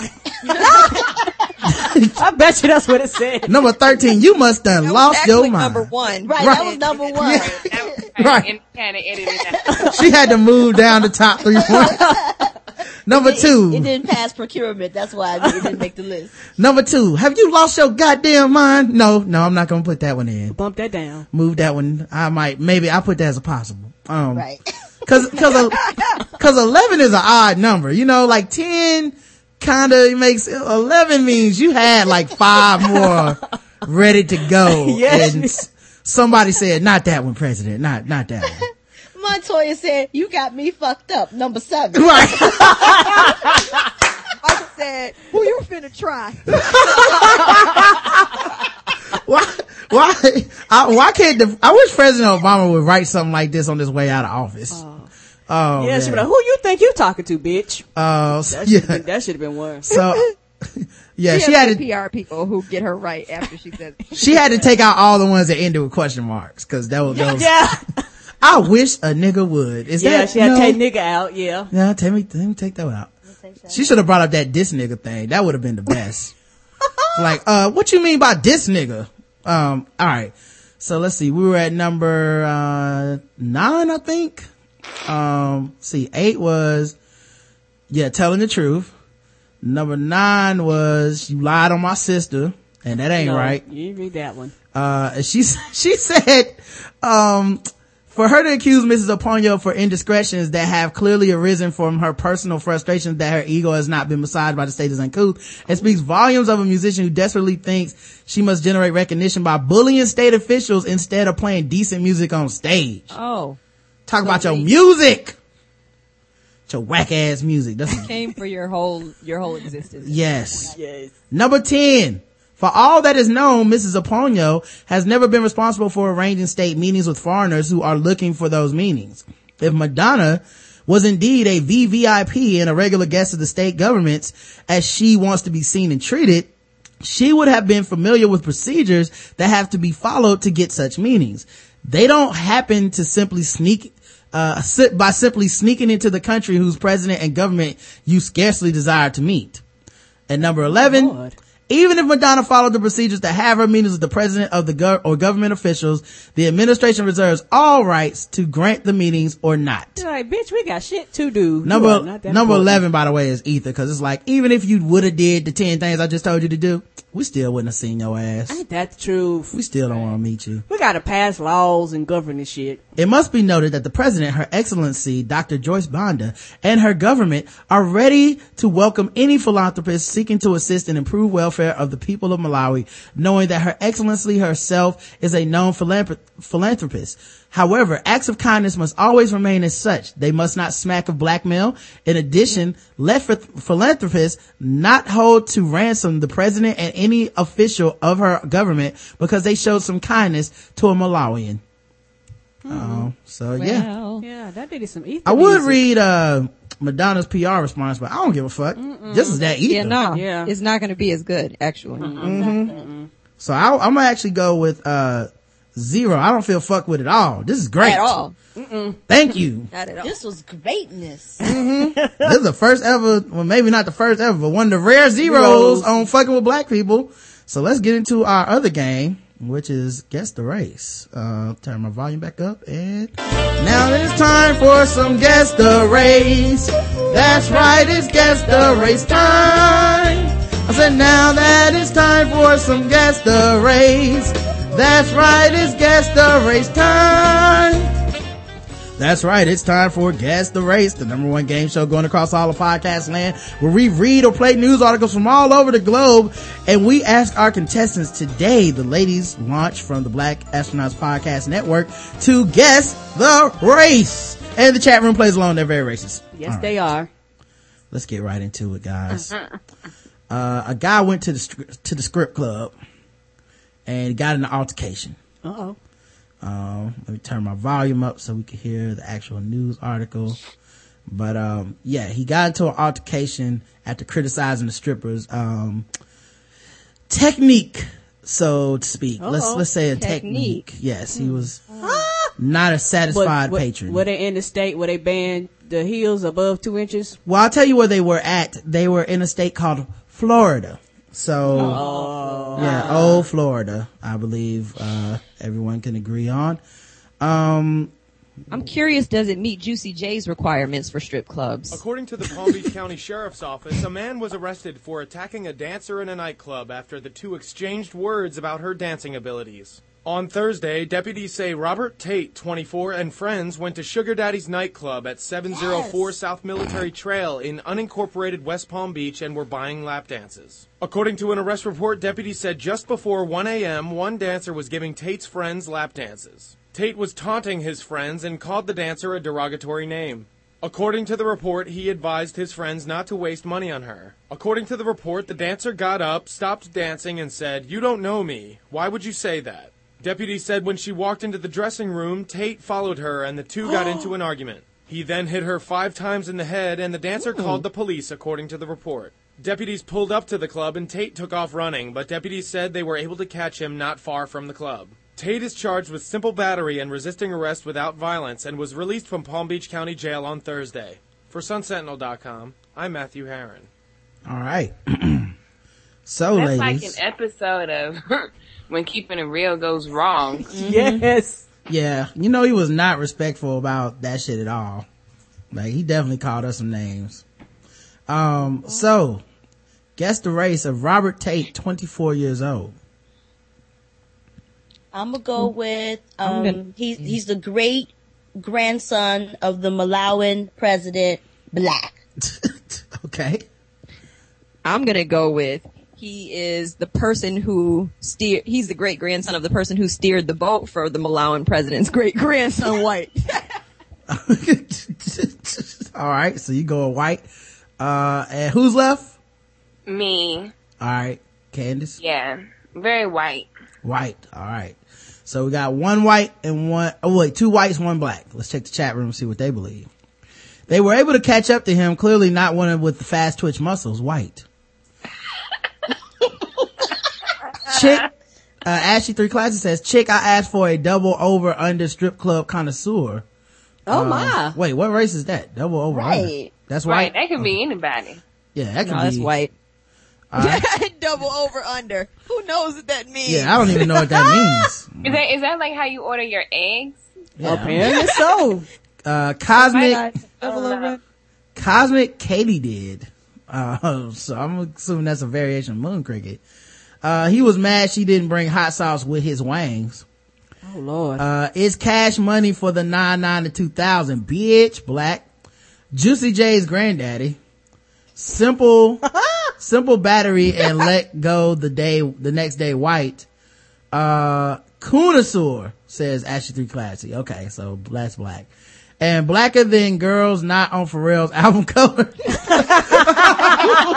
Uh, uh, that's DJ Saint. And son of the a Mississippi pimp whose whore kicking shoes wouldn't pass the state regulation test. Oh my. That, now that could be anybody Yeah, too. that could be any race. I'm assuming Mississippi pimp is black, but uh, all right, man. Well, the correct answer is, and one of you got it right, black. Yes. Yes. So Kai's in the lead, and some of you guys got it wrong.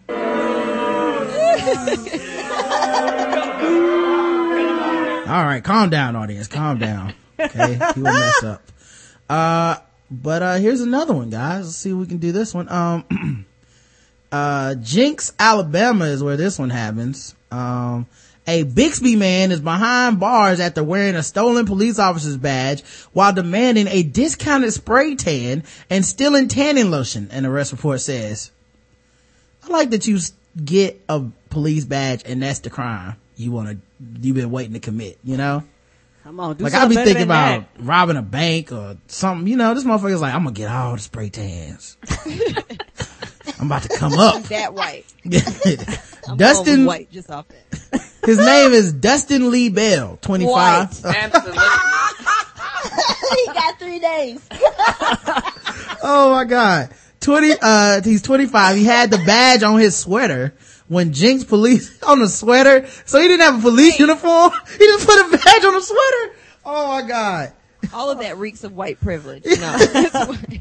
That's You wearing a sweater looking for self tan, like put on a t shirt, go outside. Yeah, he, he wouldn't even, uh, put, didn't even do the, uh, collar shirt. You I hope it was a, a, a Coogi sweater. I bet you did. I bet you it wasn't even blue. Do you know why I pulled you over? No, Officer Cosby. Why did you pull me over? um, oh, he arrived into a tanning salon on Main Street. He reportedly claimed he found it at a car wash in South Tulsa. Officer said it was a Sand Springs badge and a call to the dispatch personnel confirmed it was stolen. The tanning salon manager said in a statement to the police that the dispute began when Bell, who was wearing the badge visible on the outside of his sweater, demanded he only be charged $10 for $34 of spray tan. Oh. He just wanted a discount. That's where he fucked up. Yeah. If you really want them to believe you're a cop, you would just say, look, give me this shit for free. I'm a cop. Cops don't go, I'll take a discount. The manager said when he returned from calling the police, he noticed that a bottle of tanning lotion was missing from behind the counter. Uh, Bell was arrested and during the booking and inventory process, officers found in his wallet a Sam's Club card that belonged to the Sand Springs police officer who had his badge stolen. Bell, he kept the Sam's Club card. Oh. He's like, you You never to know, get that discount. you never know when you get a good sale on bulk. Uh, Bell is facing charges of stolen property, larceny from a retailer, and false impersonation of a police officer. Guess the race, ladies. yeah, white. White. All right. Everybody's going So, white. so white. So white. All right. The chat room. Let's see what they believe. Dubro His Swiss. is Dustin. What? Yeah. Dustin Lee something. Uh, Dubro Swiss cheese hole fucker. Oh my. Jenks, Alabama, man, the whitest crime on the planet. All that's left is cheese theft. One who's, one who's let their dog lick them in the face. One who was stockpiling his materials for his blackface Halloween costume rally. Oh, oh, my. Alley bastard, tanning friend of Bush, demanding discount tans, Officer Mac- Mackey in training, white badger privilege, who, he who yells, squeal like a pig and plays the banjo white, steals tanning lotion white, Coachella attendee during Outkast performance white, correct? Correct answer and every single person got it is white. All right, let's let's go into the bonus round here. Where's my bonus music? Here we go.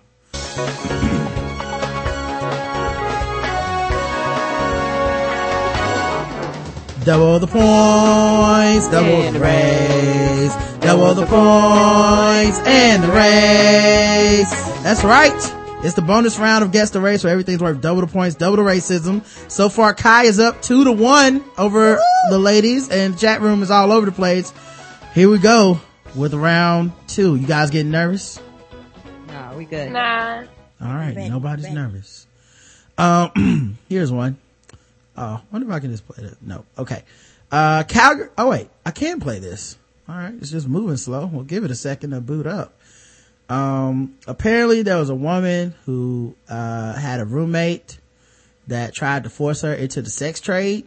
Oh, Oh shit. Yeah, which is not, you know, I was not what's up at all. Yeah. put you put you very low on my uh, roommates uh, list of friends. well, the opposite sex, you know, they get arrested in some states.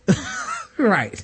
Right. Uh, this is also against the law in some states. Uh, Calgary police have charged a woman with human trafficking. Oh, this is Canada, by the way. So, oh, Canada. Canada. Calgary. doing up there, Shirley and Clove and Owen? Yeah, come on, guys, get it together. Calgary police have charged a woman with human trafficking after she allegedly extorted her female roommate into working in the sex trade. Police began an investigation in January after receiving a request from a family member to check on the welfare of the 18 year old alleged victim who was believed to be in Calgary. This seems like something that can only happen to you when you're like 18 anyway. For like a 30 year old woman would have been like, are you crazy? Yes. Shortly after, officers located the woman at a bus station. She told police she had been held against her will and forced to work in the sex trade since the fall. Yeah. It's believed the woman arrived in Calgary October 2013 for a job and was looking for a female roommate. She met a woman, Amanda Kathleen McGee, who offered her an inexpensive rent, which she accepted. After was short, cheap for a reason. Mm-hmm. After a short time living together, it's alleged the 31 year old woman began slipping drugs into the, the alcoholic drinks the two were consuming together. hmm Police say the woman then allegedly took inappropriate photos of the 18 year old without her knowledge and later used the photos to extort her into participating in sex acts for money. The teen alleges she was told the photos would be shared with family and friends if she didn't comply. How does that work? So if all I gotta do is suck dick and you won't send these pictures to my family, well, I guess I get to do it. You know what? Everybody be seeing my ass and titties then, cause Yeah. I don't think Yeah. so. Send it. I will send you to prison. Um, landlord Sharon Lawton said McGee told her she was the one being victimized. She came and got some of her personal items out of the suite and she told us she brought back the key and she had been victimized by this boyfriend. I know nothing about the boyfriend. Lawton says the tenants were quiet and that they were not, there was not a lot of traffic in and out of the suite. I'm totally surprised we had no inkling at all that anything was going on over there. Acting Staff Sergeant Mike Saunders of the Calgary Police said in most sex trafficking situations, it's a man who forces women into prostitution, but that police have been seeing a rise in female traffickers. We are seeing a trend and we have engaged in investigations where females have procured females as sex trade workers. Uh, this is equality. Police say the team, yeah, everybody want 2014 equality. Women have just as much right. Like. Women have just as much right to pimp these hoes as men do. as men. And I've been saying it for years. Uh, police say the teenage victim is doing well with both the support of her friends and family, but Saunders said the case should serve as a warning. Be aware this can happen, he said. what? okay. Bad things happen to good people. You just have to be really cognizant of that. Listen to your instincts and be careful in situations where you're seeking roommates and associates. Yeah, I don't really know that that's a warning at all. Be careful if you, you live with people, they might try to pimp you. Oh, okay. I'll be on the, I'll be on the lookout for that officer. During the invest, like, well, they didn't have a pimp hat on. How was I supposed to know? like they, That's going into the elementary school curriculum right next to stop, stop, drop, and roll. right. Like kids, don't get roommates when you get older. Right. They may try to pimp you. How you supposed to know that they gonna try to pimp you? They answer the door. You're like, uh, They got a zebra coat on when they answer the door. Like, hey,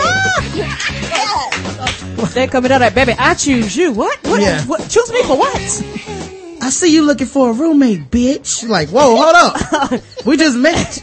But I, I, I am, but I didn't realize it was, you know, this serious. A nice, pretty young bitch like you looking for a roommate. Maybe we can get this money. Like, I, get, get, get what money? Right. You, you, you, see, I'm only charging you $25 a month. The, the other the rent is going to be out of your ass. What? What, what, what are you talking about here? Um, I don't understand, sir. I expect you to be able to make up the rest of these costs, baby. Oh man. Um. so, Uh, yeah, she walked in there. That's exactly what she heard. She's like, but, but, but, but you're not a man. You're a woman. It, it don't even matter. right. Matter. Yeah, that's how you know that you're living with a pimp when they get a phone call and their ringtone is Freddie's dead. Oh, you better run. Right. You're like, I, I don't know if I should move in with you or not. Hold on, hold on. I gotta get this. I gotta get this. What is it, bitch? Why do pimps answer the phone like that anyway? What up, bitch? Are you gonna disrespect somebody immediately answering the goddamn phone? Let, they ain't even, you're not even the mad. octave always one octave higher than every other man out there. Right. Yeah, you can't let up. So your so your lexicon has to be real harsh to make Yeah. up. Right, right. It's like, I'm gonna start with the disrespect so, you can't never say I ever treated you well. So she never realized that there were always other women around. They was all sharing one room, all paying Well, the twenty five dollar a month rent. starter hoe. she was confused. She was the starter hoe in Was the brothel to come. Right. Exactly. Well, she, she called her was- bo- Right. bottom She was bitch. the sample test.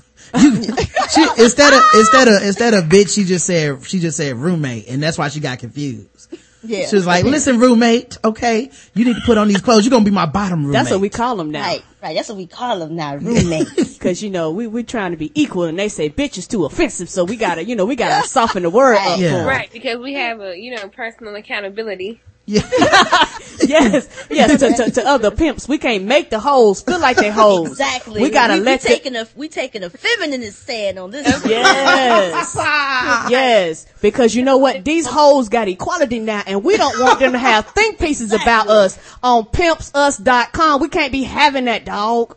Right. We heard them talking about them and on the black guy who tips. We know what's going on in this world. Right. We trying to we trying to get this money. Roommates. we got some, Roommates unite.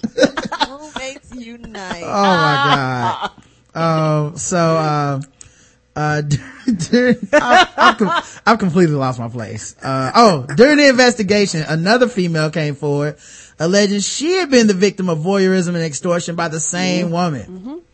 Uh, so she had two roommates. Saunders says the second woman said she had been photographed on a sex date with the teenager. Um, the allegations is that McGee was cover- covertly filming the two victims while they engaged in a sex act. Uh, McGee faces nine charges, trafficking in persons, administering a noxious substance to aggrieve or annoy, living on the avails of prostitution, pimping. That's what that is.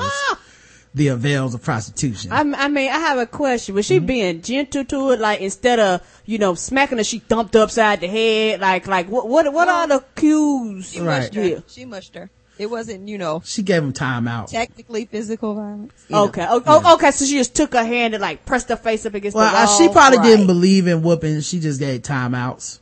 Yeah. With- Yeah. or, or she may have just whip, beat her with a dildo. Maybe. Sexual assault with a weapon. So. Them got charged with that. dildos. Forcible confinement. Procure a person to become a prostitute. Um, extortion and voyeurism. McGee will appear in court on April the 15th. On Tuesday, law enforcement members, crown prosecutors, government officials, and service providers will be meeting at, in Banff to discuss human trafficking. The conference will feature global authorities on human trafficking and will explore such issues as prosecutions, investigations, and victim assistance. Ladies, guess the race of the alleged pimp Amanda Kathleen McGee of Calgary. White. White, all right. I want to say white as well. Okay. I am also going to say one who believes she deserves a red carpet when she visits an African country. White. All right. Let's check the chat room. A boot that life pimping in the great white north. Except, uh, A. Mrs. White folks pimping out them snow bunnies white. Best little whorehouse in Canada white. Oh my. Snow. Caucasoid Canuck. Inconsiderate snow bunny roommate who also borrowed her Uggs without asking permission. Oh my. One who identifies most with Littlefinger in Game of Thrones. Becky, you can go to Houston, La- Atlanta, Vegas to be with Drake and Bieber, baby. Mama gon' baby mama gonna take you to new levels. Cocaine is her stripper name. Oh my. White, serial adopter of brown babies with extended bellies. Oh, not extended bellies. Mm, is- and his and his and his distended bellies uh, in Negro Montoya. so, um, someone might need to report you to the tank police. Ex- he said extended babies like extension cords or It's, it, it, I, weave I feel like extensions. Because I tank a lot, I knew what you was talking about, so. Yeah, yeah. Um, anyway, the correct answer is, and everybody got it. Uh, uh, let me go back. Uh, yeah, it's white. So. All right, man. Um, should we, should we do one more? I feel like everybody's, should we do one more, Karen, or do uh? Yes. Okay, so um, If y'all down for one more, Sure. Yeah. right, all right, we'll do one more, man. Uh, let's see what we can do here. We got uh, oh, let's do this one. I think this is fun for the ladies. A couple looking to get some kicks in the bedroom ended their romantic evening and ended their romantic evening in the emergency room after a kinky game went drastically wrong. oh my. Michael and Josie from Clarkville, Tennessee decided to spice things up by melting a five pound gummy bear on each other's bodies. A five pa- That make gummy bears that big? Um, That's like a gummy grizzly bear or some shit. Gu- Gummy polar bear. Fucking big is this is that? just going down the left already. Oh my. How long would it take? That's like eating a human. How long would it take to eat a five pound gummy bear? Some babies aren't even born Where did five you find pounds. a five pound gummy bear? Yeah, And like that you, was my question. You need a knife one and of a- those candy stores. oh, this was specially ordered. you would need a knife and a fork to eat a Put it on a five plate. pound gummy bear. Um, Oh, and the goo. Yeah. Uh, Michael and Joe. So, however, the searingly hot, sugary liquid left Josie with third degree burns on her chest and in agonizing pain. Of course. Uh, the couple who didn't share their last names decided to reveal their embarrassing tale on TLC series Sex Sent Me to the ER, which airs on Saturday night. Um, don't you think people gonna see your faces and know who you are? yeah, that's always funny. I don't want to say my last name. Everybody who's watched this will know you guys. Okay, guys? Uh, the situation was made even more excruciating by the fact that Josie decided to call her mother for advice. uh, for Michael, who had yet to meet her mother. Oh, so they were shacking up. That's illegal. Uh, 2011. How they gonna kick your dough in? it was particularly a, a particularly shameful moment. First time you meet your mom, meet her mother, mother-in-law or whatever. Michael told TLC, when you're in that moment, you don't think. You niggas weren't thinking to get in this moment. Let's be honest. Yeah. I mean, you eat gummy bears. You don't melt them. However, the couple claim that they are not so embarrassed by the gummy bear fiasco that they would miss out on sharing experience with the viewing public or the local news. And all their friends and family know anyway, they added. Despite the failed attempt at romance, the couple remain together three years later and are engaged. See, ladies, it could happen. Sugar. It's All somebody you for gotta do is smell everybody. gummy bears with motherfuckers. Let somebody burn you half to death with gummy bears, and he's a keeper. That's what I always say. Mhm. That's that's that's uh, sex mishaps bring people closer. That's what I You say. do though. That's true. I'm surprised they didn't use this uh large gummy worm. Yeah, right. That seems like it would make way too much sense. Yes, to use the worm. Yeah, just slide a gummy worm up in there. Anyway, See, the, the, the, the bear, I mean, the bear added kink to it. You know what I'm mm-hmm. saying? Maybe he didn't want to throw the uh he didn't want to throw that pH balance off, throw that sugar up in there. You never know. No, you Right. can't throw that balance off. Oh, no, we balance, balance. Uh, You have issues when, when that get off. Dumping down gummy bears. Mhm. First of all, you know that this was a white couple because ain't no sister about to let no melted gummy nothing touch they weave. Stop it. Okay. That shit costs thirty dollars. Oh wow. Yeah. Uh, so, um, Kai's going white. So, Indeed. what about the rest of you guys? Absolutely white. Yeah, white for real. Everybody's going for real. I put a picture of what a five pound gummy bear looks like in the chat. Uh, Yeah. and it's disgusting looking. Oh my god. the chat room says, yeah, who sees that and goes, I need that on my body. I don't know. Uh, that, I that's- want mine to down. be green, Melt baby. it green, baby. baby. That green be getting me, girl. maybe I'm old, but, uh, when I look at that, I just see a mess I have to clean up. No thanks. Ain't that the truth? like, fuck that. I don't need no sex. I need to clean up, uh, the house after. That's a turn off. like, uh, what is this, chocolate? Mm, put that back in the fridge. um, uh, Chuck Spears says, those who star in the missing episode of How I Met Your Mother, adventurous white couple who try anything twice, so this was just the trial run. The blooper category of xHamster white. People click on that? Hmm. There's one thing I don't click on as a pornosaur. Fuck that. I don't see sex, sex going wrong. Uh, cross burners, Whitey McWhitykins. I didn't know I couldn't do that white times too. Can you help me? Can you help me? Can you help me understand your pla- plane, Tennessee? oh, can you help me? That's what you mean. uh, Tennessee, uh, kinky braid where white, white people is either this a cuckold in white And the maid will have to clean this up white. The correct answer, Answer is, is- and everyone got it white. That gummy bear looks disgusting. Didn't they have a picture of the of the The couple? yeah, with the stuff melted on her chest. Yeah, yeah, hold on. But this is obviously a reenactment, but I'll put it, uh, but her face says everything about why the fuck, um, Not would- to do that. yeah, why you don't do that. Like that's, like now I got blue balls, we gotta go to the ER, like, fuck that. Uh, here's a picture. Uh, alright. Oh, look at her face. She's like, no, no, no. Like, this shit no, burns. No, no. Why did you do this to me? It's all sticky and sugary. What did they plan on doing? Licking it off? Like I don't understand he this. was, that silk got him in trouble. Let me lick you up and down till you stay hot. oh no. Oh no. A 30 year old woman is currently struggling for her life in critical condition in a hospital after she was attacked by her brother-in-law with a machete. Oh shit. That's right, guys. Sword ratchetness. ratchetness.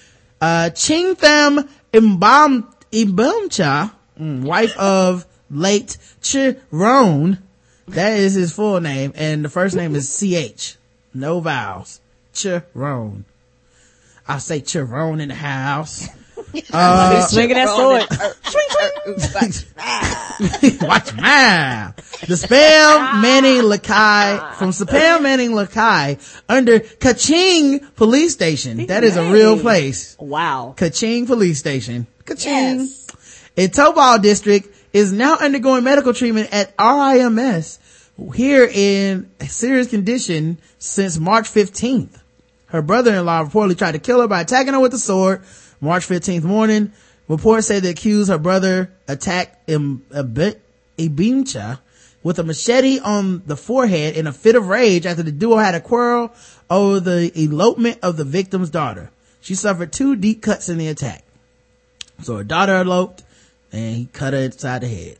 Oh my. The family feud started after the victim resented the charge, uh, the, and charged the accused for the elopement as both his son and Abimcha's daughter had went out together. So I guess he was like, how you gonna let her elope? She's supposed to marry my son. And, uh, said, I'm gonna kill you.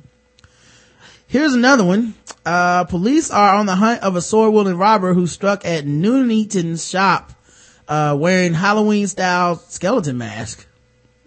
Detectives are investigating a robbery which happened at the Premier Convenience Store, which is located at the corner of two places I don't give a fuck about. The offender char- targeted the business as shortly as 7.30 p.m. on Sunday night. The thief, who was wearing a white or green skeleton mask to conceal his identity, threatened the assistant with what police are calling a sword-type weapon, which is probably a sword. Uh, he made his good, he made good his escape along Lister Street with an undisclosed quantity of cash and gold, uh, and a gold necklace worn by his robbery victim. Police investigated a robbery which happened in, uh, Noon, Nuneaton on Sunday and are appealing to witnesses to come forward for the, to help them trace the offender. The incident occurred around 7.35. Why are they repeating what they just said? Anyway, an officer walked in the shop and threatened them, uh, I mean, an offender walked in the shop and threatened the male assistant with a sword type weapon before stealing cash and a gold necklace which was being worn by the victim. He ran along, ran off along Lister Street. The offender is described as a white male of medium to slim build, five foot five, five feet to five foot seven. So it's very short. As well as the white, uh, or green skeleton character mask, he was also wearing a dark hooded top, black, black Nike Air Max trainers with a green tick glow. Um, oh shit, go here to find his ass then. He had an outfit for you. Uh, yeah, he was, You ever spot his ass. yeah, he was have been talking in like the scary Halloween voice and everything. Give me this gold. They were like, you see the glow? His ass went that way. Yeah. Um, so yeah, they're investigating the incident and would like to hear from anybody that knows anything about them. Um, all right, man. Go check out the ladies launch. Um, it's on the Black Astronauts podcast feed. They're a lot of fun, y'all. Um, yeah, very informative show, man. Um, I love the insecurity check. Um, uh, I, I also like, um, the, um, what, what is it called? Taxi Taxi and turbulence. and turbulence. Yeah, I also like that segment. So, yeah, um, they, they're a lot of fun. You get opinions from four different women. And the thing, the thing Roger said I love about y'all is that y'all are all black, but y'all have conversations where everybody, you know, get their point. It's very diplomatic and stuff Mm-hmm. like that. And so it's just one of those things where they're not arguing and snapping at each other and stuff like that. Yeah, I like when y'all disagree and, uh, everything, you know, stays kosher, man. That's Yes. like an underrated skill. I think too many people now are in an area of life where if you disagree with somebody, then y'all can no longer be, Be friends. friends. Yeah, like that's Yeah. it. We can't talk no more. Get out my life. I'm unfollowing you. Yeah, I actually saved this for real article for y'all to come on. You know what I mean? Like, I, I was like, I want to hear their opinions cause I, you know, I like listening to y'all and I know Yes. that y'all have different opinions than I would and different True. opinions than Karen would. And, you know, Thank I, you. I wanted to hear it. So I'm, I'm That's glad. awesome. That's a great. for That's a great thing. Thank again. you. No doubt, Yeah. man. Um, so support your own. Yes. Go Yes. to, go make sure you guys, uh, Always. listen to the show. Go follow them on Twitter at Sex and the Sister, uh, at Kai Loves You, and that's K-A-I loves you, and you, the letter U. Uh, KJ taught me, I mean, CJ taught me, KJ taught me, what the fuck? my, my bad. CJ taught me, um, and sexandthesisters.wordpress.com and blackastronauts.com. The links will be in the show notes.